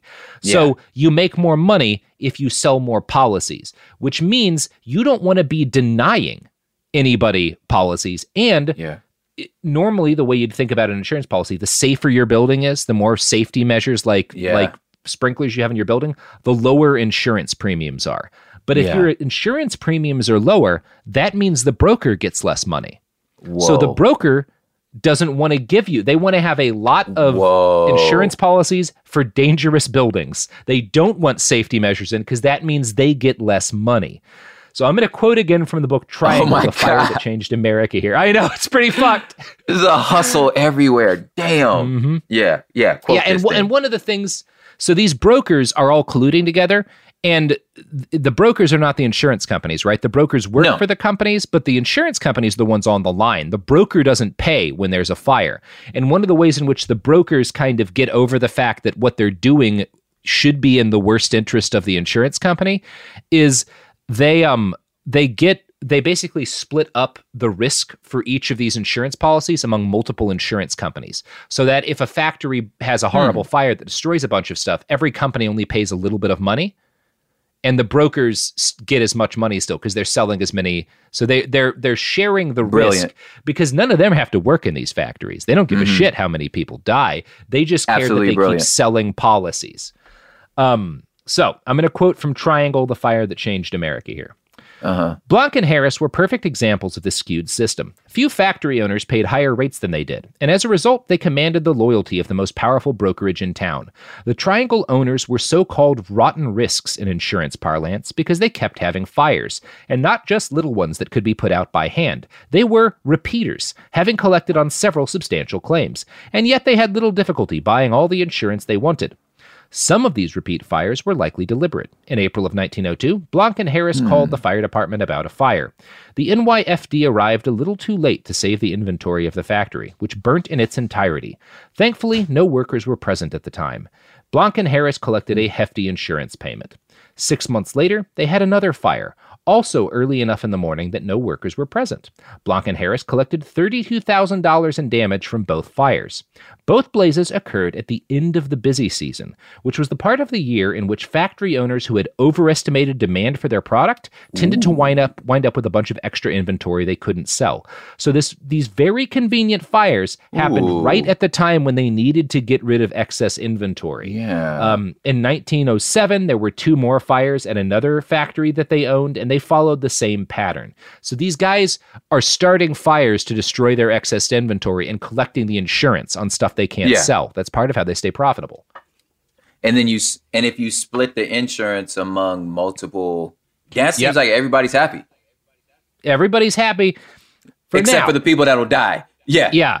so the fact that it works this way means insurance brokers don't really want to confront this abuse of their policies um, because the brokers collect a bounty on each new policy. Now, some the insurance companies aren't always happy about this because this does cost them money, but They the brokers are fine with this shit. Um, Yeah. and garment factory owners are uh, like th- this becomes a crucial part of their business. It protects them from the kind of fickle Yeah. whims of the industry. Um, because, you know, then as I think now, the fashion industry hinges on what happens in Paris that year. So if you Mm-hmm. are geared up to make a bunch of top hats or coattails or whatever, and then some fucker in Paris decides that's not the hot item, you Yeah, have a you're bunch of shit you can't sell and you got to light it on fire. Yeah, you're dead. yeah. It's the I mean, trucker hats. Sophie and I do the same thing with podcasts we can't air. Mhm. Um, yeah. You just gotta light it on Yeah. fire. Yeah. You got to light it on fire. The Remember the thing to do. remember the remember the trucker hat craze? Dude. Oh God, The- yeah. the- yeah. So I'm like, what about the guy that like sitting on a box of trucker hats? Too bad you can't. The Von Dutch joints. Yeah, you got to burn them things, dog. Mm-hmm. yeah. I- think there's a lot of Von Dutch hats going around in Iraq or someplace now. It's like Yes, with all of the old shirts from political candidates that wind up in Ecuador or someplace. yeah. Yeah, yeah, yeah. So, um, Blanck and Harris, again, not the only business owners who do this. This is the norm in the industry. But the fact that such a practice is the norm means that factory owners, like insurance brokers, have a vested interest in avoiding fire prevention measures. Sprinklers mm-hmm. can't discriminate between a safe intentional fire meant to create, create an insurance payment or an accidental fire. And if you Yeah. disable your sprinklers before you carry out an intentional fire, that looks suspicious and you'll You've get in trouble yeah. with the cops. Yeah. Yeah. Yeah. Now it's arson. Now yeah. now it's arson. So you don't want to have sprinklers because you rely on being able to start fires. Now, as it happened, 1911 was the year that Paris turned on the shirtwaist. Demand dropped, and so many manufacturers were burning their wares that one large insurance company had to cancel their policies with all shirtwaist makers. Blanck and Harris stayed insured, though, uh, and in fact, they were overinsured. They were paying enormous rates to carry more insurance than the actual value of the content of the factory why they did this? Because this cost them a lot of money. Up until you get the payout you're spending a lot of money. Dave Von Drehle who wrote the book triangles a very good journalist the reason he suspects both of these men did this is that they were planning because again these guys own a bunch of factories right? They have multiple Mhm. companies making shirtwaists they have a bunch of excess inventory. He suspects at the end of the year they were going to take all of their excess inventory put it in the triangle factory and light it on fire for an insurance payment worth several million modern dollars. Mhm. Yeah. Yeah. Hence, Von Drehle writes, quote, they could not put sprinklers in their factory if they thought it might need to burn sometime, and they might think that instituting fire drills in a world where few factories had them would make them look suspiciously conscious of the issue. So they're not even willing to do fire drills because it might make it look like they're expecting a fire because they're absolutely We planning to expect- burn this fucker down. Yeah. Yeah. What a Yeah. what a strange interrogation though, to where it was like, Mm. "Hey, why were y'all doing fire drills?" Mhm. It's like just in case there was a. I Guess mean, there was there a might have been a fire. I don't Might have been a understand why this is- was like nobody else. They didn't do no fire drills. It's fine over there. It's, it's No. interesting. You started doing fire drills right before your house thing caught on fire. Like, why wouldn't you play it cool enough to be like, Yeah. yeah, and thank God we did it. Like, uh, you know, yeah, we but- saved a lot of lives. we saved a lot of lives. That's why we did it. You know, Mm-hmm. man. Yeah, when you when you got to hustle though, when you when you working on you trying to hit a lick, man, you got to think of every angle. Mm-hmm. And that was one of the angles he thought of. Like, look, man, we we can't look like we might have been prepared just in case a disaster happened because it's not a disaster; it's a plan. Yep. Was it one of those So- like like you said, everybody was doing it? Was this one of those like? Yeah, like worst kept secrets in the city. Like everybody knew everybody Yes. was gonna set their own thing up. Yeah, people the journalists write about it everyone knows this goes down right Okay. this is not like obviously none of these rich guys are admitting it but it's not Yeah. nobody Everyone nobody is uh, yeah nobody thinks this isn't happening so this brings us to the fire. All right on March 25, 1911, there were roughly 600 workers in the Triangle factory in the late afternoon when closing time came for the workday. The fire started at one of the cutting tables. Remember how I described these tables? These Yeah. are basically giant fuel air bombs that people work at. Mhm. Um, the table had been prepped for the next day of work, which meant it had 120 layers of tissue paper and fabric on top of it, and then hundreds of pounds of scraps in the waste bin beneath it. No. Now, for obvious reasons, smoking was banned in the factory. Yes, yes. But these cutters, remember, the cutters are the most important part of the whole operation. These are some of the Mhm. only men working there. They're the most highly paid workers. They're irreplaceable, right? Because number one, the guys who are cutting from the big fabric swaths to make the things that people sew together, if they're good at their job, they waste less fabric, which saves you money. If they're good at their job, they put out more stuff faster, which allows you to make more, which is so these guys, it's in no the owners ban smoking in the factory, but also nobody wants to make these guys unhappy because they Yeah. they, they don't have to work here. They can go elsewhere, Yeah. right? They can get they, they can get money anywhere. Yeah. Um. So as best as we can tell, so one of them was smoking. One of them smoked a cigarette or a cigar. We don't really know, but he he snuck a smoke, which was very common. It had caused some minor fires before. Um, and they either tossed, they either put out their match and tossed it in in the the waste basket, which is filled with hundreds of pounds of cotton not fabric thinking. and paper, or they tossed their cigarette butt. And they probably put it out first, but not all it would take is a single ember. You know? Yeah. Yeah. And it may have just been that. It may have been somebody put it out. They thought they were being careful. They toss it in, and there's one little red ember the size of a fucking hair follicle, and Oh that's my what God. starts all this. Um, and the whatever it is, it catches. Um, and it fucking goes up like a like a it is a firebomb basically. Yeah. Um, now workers rush to grab pails of water to put out the blaze, and honestly, like one of the big heroes of this is a guy who's who's initially attempts to stop the blaze and then helps rescue dozens of people. It's possible, as heroic as he was, that he got people killed because he tried to stop the fire rather than immediately focusing on evacuation. Mm, because by the time yeah. this thing starts, it's fucked. The only Yeah. thing to do, and again, a lot of lives, and I'm not blaming that guy, but a lot of lives would have Yeah. been saved if they'd practiced evacuations because that's the Yeah, only thing that you can't put this fucker out once it starts. Yeah. They don't have the equipment. Workers grab pails of water to try to put out the blaze. Some of them are empty, you'll hear. Um, but even if they hadn't been, I don't think it would have helped. Um, I'm going to quote from a write up in history.com here. The manager attempted to use the fire hose to extinguish it, but was unsuccessful, as the hose was rotted and its valve was rusted shut. As the fire grew, panic ensued, and the hose might have helped. Uh, the young workers tried to exit the building by the elevator, but it could hold only 12 people, and the operator was able to make just four trips back and forth before it broke down amidst the heat and flames. In a desperate attempt to escape the fire, the girls left behind waiting for the elevator plunged down the shaft to their deaths.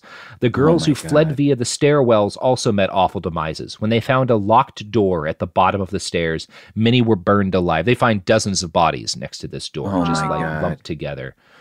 Within 18 minutes, it was all over. 49 workers had burned to death or been suffocated by smoke. 36 were dead in the elevator shaft, and 58 died from jumping to the sidewalks, with two more later dying from their injuries.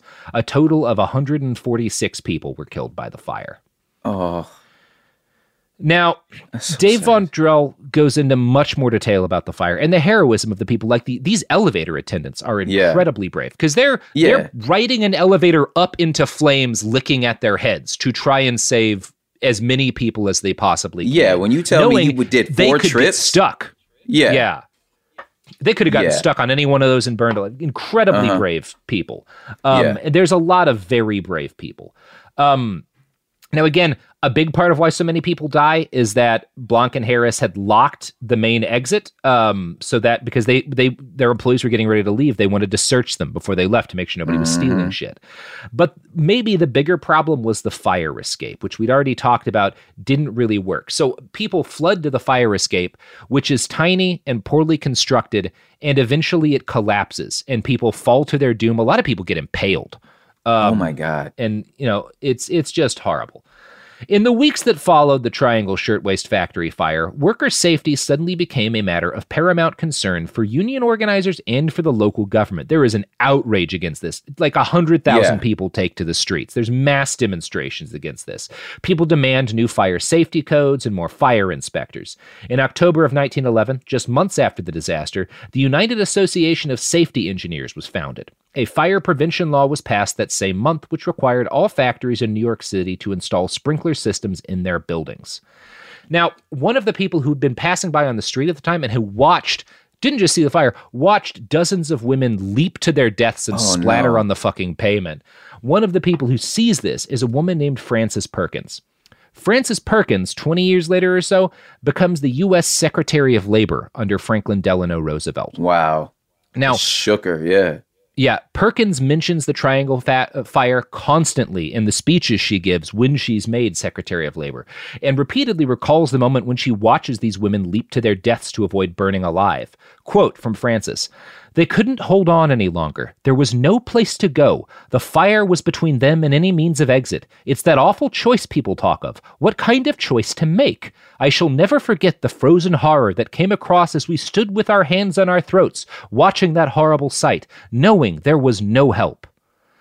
So Damn. this becomes this this ins- this is like her she makes it her life quest to never yeah. be that helpless in the face of a disaster like this again.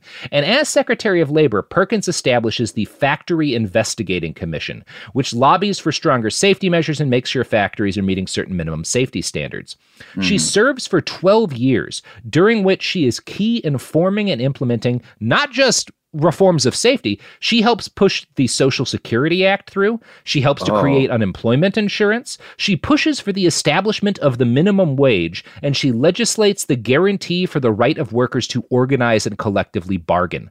Perkins also establishes the Labor Standards Bureau, which is focused on ensuring employees meet certain employers meet certain minimum safety standards. In 1970, the Labor Standards Bureau becomes OSHA. Whoa. So, so that was just pivotal yeah. for her. Yeah, that I mean, this is the defining moment of her life in some ways. obviously, yeah. how could you watch this and have it not be? You know? Yeah, yeah. I mean, it could have went the opposite way, where she yeah. could have, but for mm. it to turn into activism is like, man, yeah, that's amazing. So, of course, the sheer level of outrage around the fire ensured that there were immediate calls to charge Blanck and Harris for manslaughter. Both tycoons immediately poured money into an advertising campaign dedicated to buffing their image as a safe and reliable garment manufacturer. Reporters from the New York Times met with Harris in his home and dutifully reported his defense of his actions and claims that he had taken proper precautions. None of this succeeded in assuaging public rage. On April 11th, both men were indicted for manslaughter. Since most of the safety features their factory lacked were not mandated by law, the case came down to the question of whether or not they had illegally locked the exits. From a mm. write up in Forbes, quote, Max Steuer, one of the top defense attorneys of his day, poked holes in the witness's testimony and made it appear that a key witness's story had been rehearsed.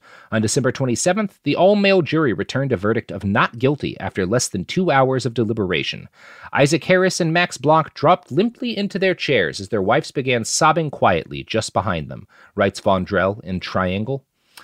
Now, Hmm. The shirtwaist kings had to like because these this you know, is such an unpopular verdict. They have to sneak out of the courthouse to their limousine and they get confronted by a young guy whose sister had died in the fire, who screams yeah. at them, basically yells at them that they're murderers. Which yeah, murderer. You could argue is accurate. Yeah. Now, both guys immediately go on to try to rebuild the Triangle Shirtwaist Company. Since even today, a lot of people know the term Triangle Shirtwaist Fire, even if they don't know what it was, this was kind of a lost cause, right? Yeah. yeah, yeah. The, the, the, the, brand has been poisoned. Yeah, um, your brand's burned, bro. Yeah. Yeah, Harris and Blanck struggled financially as all of the funds they did make had to go straight to the debt they had to their lawyer. Uh, they mm. were hmm. sued in 1912 over their failure to pay a $206 water bill. However, the tough times did not last long. Late in 1912, they get the insurance payout from the Triangle Shirtwaist Fire. Whoa! They collect a total, about the insurance. Yeah, that's crazy. They collect a total of $60,000, which is a fuckload of money in 1912, yeah. and yeah. is more than the fire had cost them in damages. Now, they have to pay restitution to the families of the dead, but they just have to pay a week's salary, which is like 10 or 15 what? bucks at most for uh, most of these women. So they walk away from the fire because of the insurance payout. They profit about $400 per victim. Oh oh man, I to say it like that. Oh, we made like four bucks per dead person. Damn. Yeah. God. Mm-hmm. It's just the Empire Strikes Back always. Yeah, baby. Bro, I you know it was a, a 100% avoidable disaster mm-hmm. ends up making you money. Ah, mm-hmm. And these guys don't learn a goddamn thing. Of course In not. 1913, the next year after they get their payment, Blanck, who's running another factory, is issued a warning from an inspector because now there's inspectors. So an inspector checks out this new triangle factory and it oh. finds that he's locked the door of the factory again during work hours. So now the thing that he successfully got off on in court, he's caught doing again. the same thing. So the triangle factory burned. Now he got the parallelogram factory. Mm-hmm. And and he locked the door again because mm-hmm. I mean I did. It's like it kind of sucked for a little bit, but we, we kind of made some money, guys. Mm-hmm. Kind of. He does out. get fined twenty dollars for this, so yeah, yeah, yeah. It's like the yeah, uh, you know, yeah. And a couple What's, months after that, he's he's fined again when another factory inspector finds that he's he's lined the walls with scrap baskets that basically make the whole thing a death trap that again. Caused the bomb. So yeah, yeah, that call, he does it again. he does it again. just keeps... What's that thing with Ford? The uh, the the the the car we everybody used to make fun of. Uh, but oh, that the Pinto. Yeah, the Pinto that like when they where they put the gas where they put the the mm-hmm. gas tank was means like it's gonna become a bomb, and the Ford decided it's just cheaper to just pay whatever fines if people die rather than reclaim them and remake them all. I forget what that was called, but there's a term for it. But that's what this reminds me of, where it's like, I mean, it's cheaper to just pay the fine than to like make the factory safe. Absolutely. Yeah. That's wild, dog.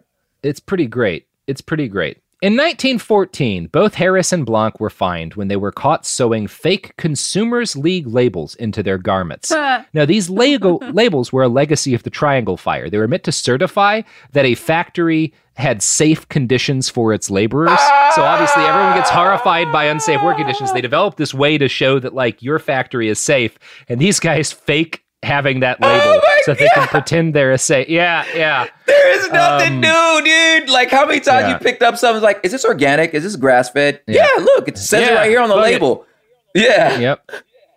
Now, in 1918, though, they do finally shut down the Triangle Company. It just never makes as much money as it had before for obvious reasons. Yeah. Isaac Harris goes back to working as a tailor, and Blanck continues to own other garment factories. Oh, Neither of, of them pay anything that we could we would reasonably call a price for no. for what they've done.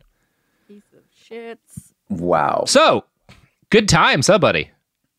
Hey, I think the lesson here is that cheating cheaters prosper. That's the lesson. Mm-hmm. Cheaters do fucking great. Cheaters yes. make out like gangbusters. Cheaters win. Uh, yes. So you know, if you want to learn anything useful from this, just remember to lock the factory door in the fire hazard of no, a garment no, no, factory no, in your no, life, Yeah. whatever that is for you. Lock that Yeah. door. Make sure Make the fire no- escape yeah. isn't functional. You know, Yeah. just make do that no in your own life. efforts. Make no efforts to show that you're trying, because because if you show that you're trying, that means you're cheating. Yeah, if you're trying, you're guilty. Yes. Yep. Got it. Yep. This is a disaster. And that's my motto. Mm-hmm. Yeah. Don't try because trying means you're guilty. Well, prop. That's gonna There do it it, for us at Behind the Bastards today. How are you? How are you doing? I am uh that same sinking feeling that every guest has at the end of a show to where you're like, man, I'm glad I got through that. Now I have to think about this for the next until I go to bed. That like this is true. But I had a great time hanging with y'all. It's just it's kind it's it's a whole mess, man. Mm-hmm.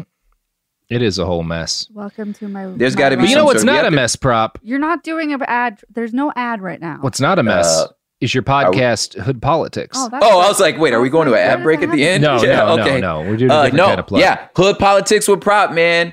Man, I like. I'm so excited about being able to like have a consistent like flow of content that like now I'm getting so far ahead of myself. So like Yeah, some Prop- of the stuff I'm text me, talking like, about, I have, like, that's 10 like right now baked. ain't gonna come out until uh you know three weeks from Yeah. now. So I'm like, well, crap, dude. How do I stay hot? You know, but man, hood politics with prop got some great episodes in the can. Um, we're covering everything. Yup. Like Joe Biden's from Long Mhm. Beach, uh, the Israel and Palestine, uh, Armenian genocide, like Yup. what it means for to be a foreign ally, like everything. It's all coming. So Yay. check it out. It's a weekly And, um, podcast. You're welcome. Yeah. Yes, it is weekly. It's a Thank you, podcast as regular as garment fires in early 1900s New York. and old timey guys that always make it out on top. Yeah, always Oh, always man. handle it. And hiring gangsters fine. and prostitutes to beat up workers. Yeah. Mm-hmm. It's the American way. I do want that TV show. I was gonna say that has to be that has to be a show. Yeah.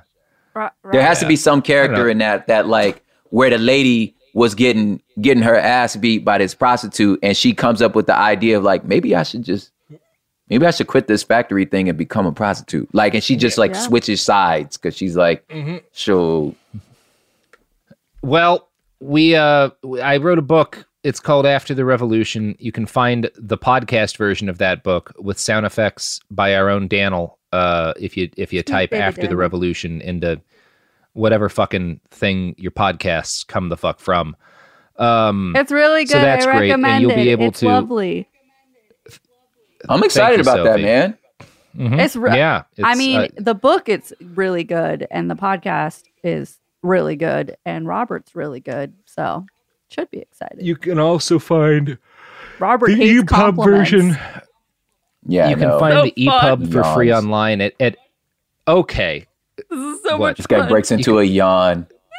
I was about to. the- I was about to like. Let me tell you something, man. Because you know, I, I'm I'm publishing a book too, and like as good as you are, like I thought about, man, just like the way that you guys, as well as y'all write, and the way that y'all tore up uh, Ben Shapiro's book. I was thinking about that as I was writing my own to be like, let me make sure Mhm. I don't get dragged by the homies for me writing this thing.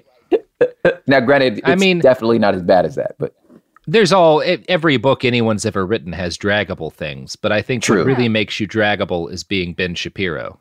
Yeah, yeah, yeah, he kind of he You- kind of came with the. and and Prop, Yeah. you are not Ben Shapiro, thankfully. I'm No. very not To the Ben best of my knowledge, Yeah. um, you always buy two boards when you go to the Home Depot. That's the funniest thing I've seen That in a was long. the funniest thing. I'm gonna oh. support him. I was like, fam, you spent a dollar fifty. Yeah, that's like that's like you could you would have given them more money if you'd bought a diet coke. Like, come on, buddy. Bro, this your point? Like, yeah, This is the Also, you're a millionaire. Get like an angle grinder or a fucking circular saw or something. Buy a power deserve tool. It. He doesn't Like- deserve it. I He like, doesn't, but it- like the- you're the- trying to pretend to be cool. What are you doing? It was just so funny because I'm like, you making this huge political statement, and you showed me that little ass bag in your hands, and I was like, wait, is that what he bought? I thought, I thought, I'm like, are you making fun of yourself? Like, do you? Yeah. Are you in on the joke? Like, are you in on the joke? A lot of times, Because your whole he thing is supposed to be like, we're the party of the honest working man. That's who I represent. It's like, I've spent a lot of time in Home Depots. Like, you know, I've spent a shitload of time. Uh, I'm not particularly handy, but people very close to me do that shit for a living. I've spent a lot of time doing runs for like, like functioning farms and stuff. Yeah. Nobody who's a serious working class person who needs to go there walks out with a paper bag with a plastic bag and a single piece of wood. Right, Like right. you're a millionaire. Buy a power tool and at least like try to pretend like you're it. cool. Be Yeah, like, right. yeah, I got a giant saw. Like, go get a go get a fucking Husqvarna or something. And yeah, tell, tell like, me a "Oh, story. Spin Ben me a bought a story that my uncle. saw. Yeah. yeah, my uncle's been using the same saw for the for Yeah. you know fifty years. I'm gonna buy him a brand new saw. I'm gonna go to Home Depot. I just put my me and my brother in law just put in a new sink in my office. Uh, and like speaking of going to the store, I'm like, first of all, you, you're gonna go at least four times. At least four. because some Yeah. At least Yes, four. there's Some- no one trip to Home Depot. Getting no one makes one trip. Like, damn, this don't work. Oh my god, now this is leaking. This is the wrong fucking size. Like, you're gonna make four trips, and I Mm-hmm. did. And I'm like putting in the sink. I'm like, I I know I spent just on return trips a hundred dollars. You know what I'm saying? So Mm-hmm. I'm like, don't tell, bro. That was so hilarious. It's like there's an easy way. You're Ben Shapiro, right? Your your big thing is Yeah. denying climate change. Be like, or saying it's not a problem. Be like, well, there's fires, and since I'm not a, a weak liberal, I'm just going to fireproof my house, and I'm going to go cut down the tree in my yard so it can't catch, because that's what real conservative men do. And then go buy a giant chainsaw. Put it in your fucking garage, forget about it, and hire someone else to do the work. You're Ben Yeah. Shapiro, you're a millionaire. Like, what is Yeah, pretend. At least This pretend a well. Yeah. What are we talking about? This has about? been a fun digression about Ben Shapiro after Yes. an hour and 40 minutes of talking about the Triangle Shirtwaist Fire. Anyway, listen to Hood But this will be Politics. opposite. Listen yeah. to After the Revolution. Listen to Hood Politics. Yes. it, we'll see you fools later. Don't listen to Ben Shapiro, although this episode is dropping the same week as the last of the Ben's Books episode. So I guess it fits. Fuck it. Oh, Fuck God, that's it. So exciting. This was a great plug for Thursday's app. Nailed it. All right. Peace. Oh my God. Happy Pride from TomboyX. We just dropped our Pride 24 collection. Queer founded, queer run, and creating size and gender inclusive underwear, swimwear, and loungewear for all bodies so you feel comfortable in your own skin. Visit tomboyx.com to shop. Hey, girlfriends, it's me, Carol Fisher, back with another season of the global number one podcast, The Girlfriends.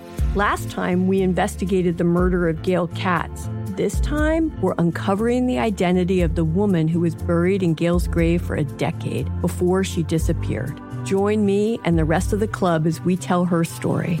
Listen to season two of The Girlfriends, Our Lost Sister on the iHeartRadio app, Apple Podcasts, or wherever you get your podcasts. Hi, I'm Michael Rapaport. And I'm Kibi Rapaport. And together we're hosting Rapaport's Reality Podcast. We have a passion for reality TV, and we're inviting you into our living room. We're dissecting the drama and we're giving praise to the single greatest form of entertainment on television today. That is right. Reality TV is the greatest form of entertainment on television today. Listen to Rapaport's Reality with me, Kibi Rapaport. And me, Michael Rapaport, on the iHeartRadio app, Apple Podcast, or wherever you get your podcast. A new season of Bridgerton is here. And with it, a new season of Bridgerton, the official podcast. I'm your host, Gabby Collins, and this season, we are bringing fans even deeper into the ton. Watch season three of the Shondaland series on Netflix. Then fall in love all over again by listening to Bridgerton, the official podcast, on the iHeartRadio app, Apple Podcasts, or wherever you get your podcasts. Subscribe to catch a new episode every Thursday.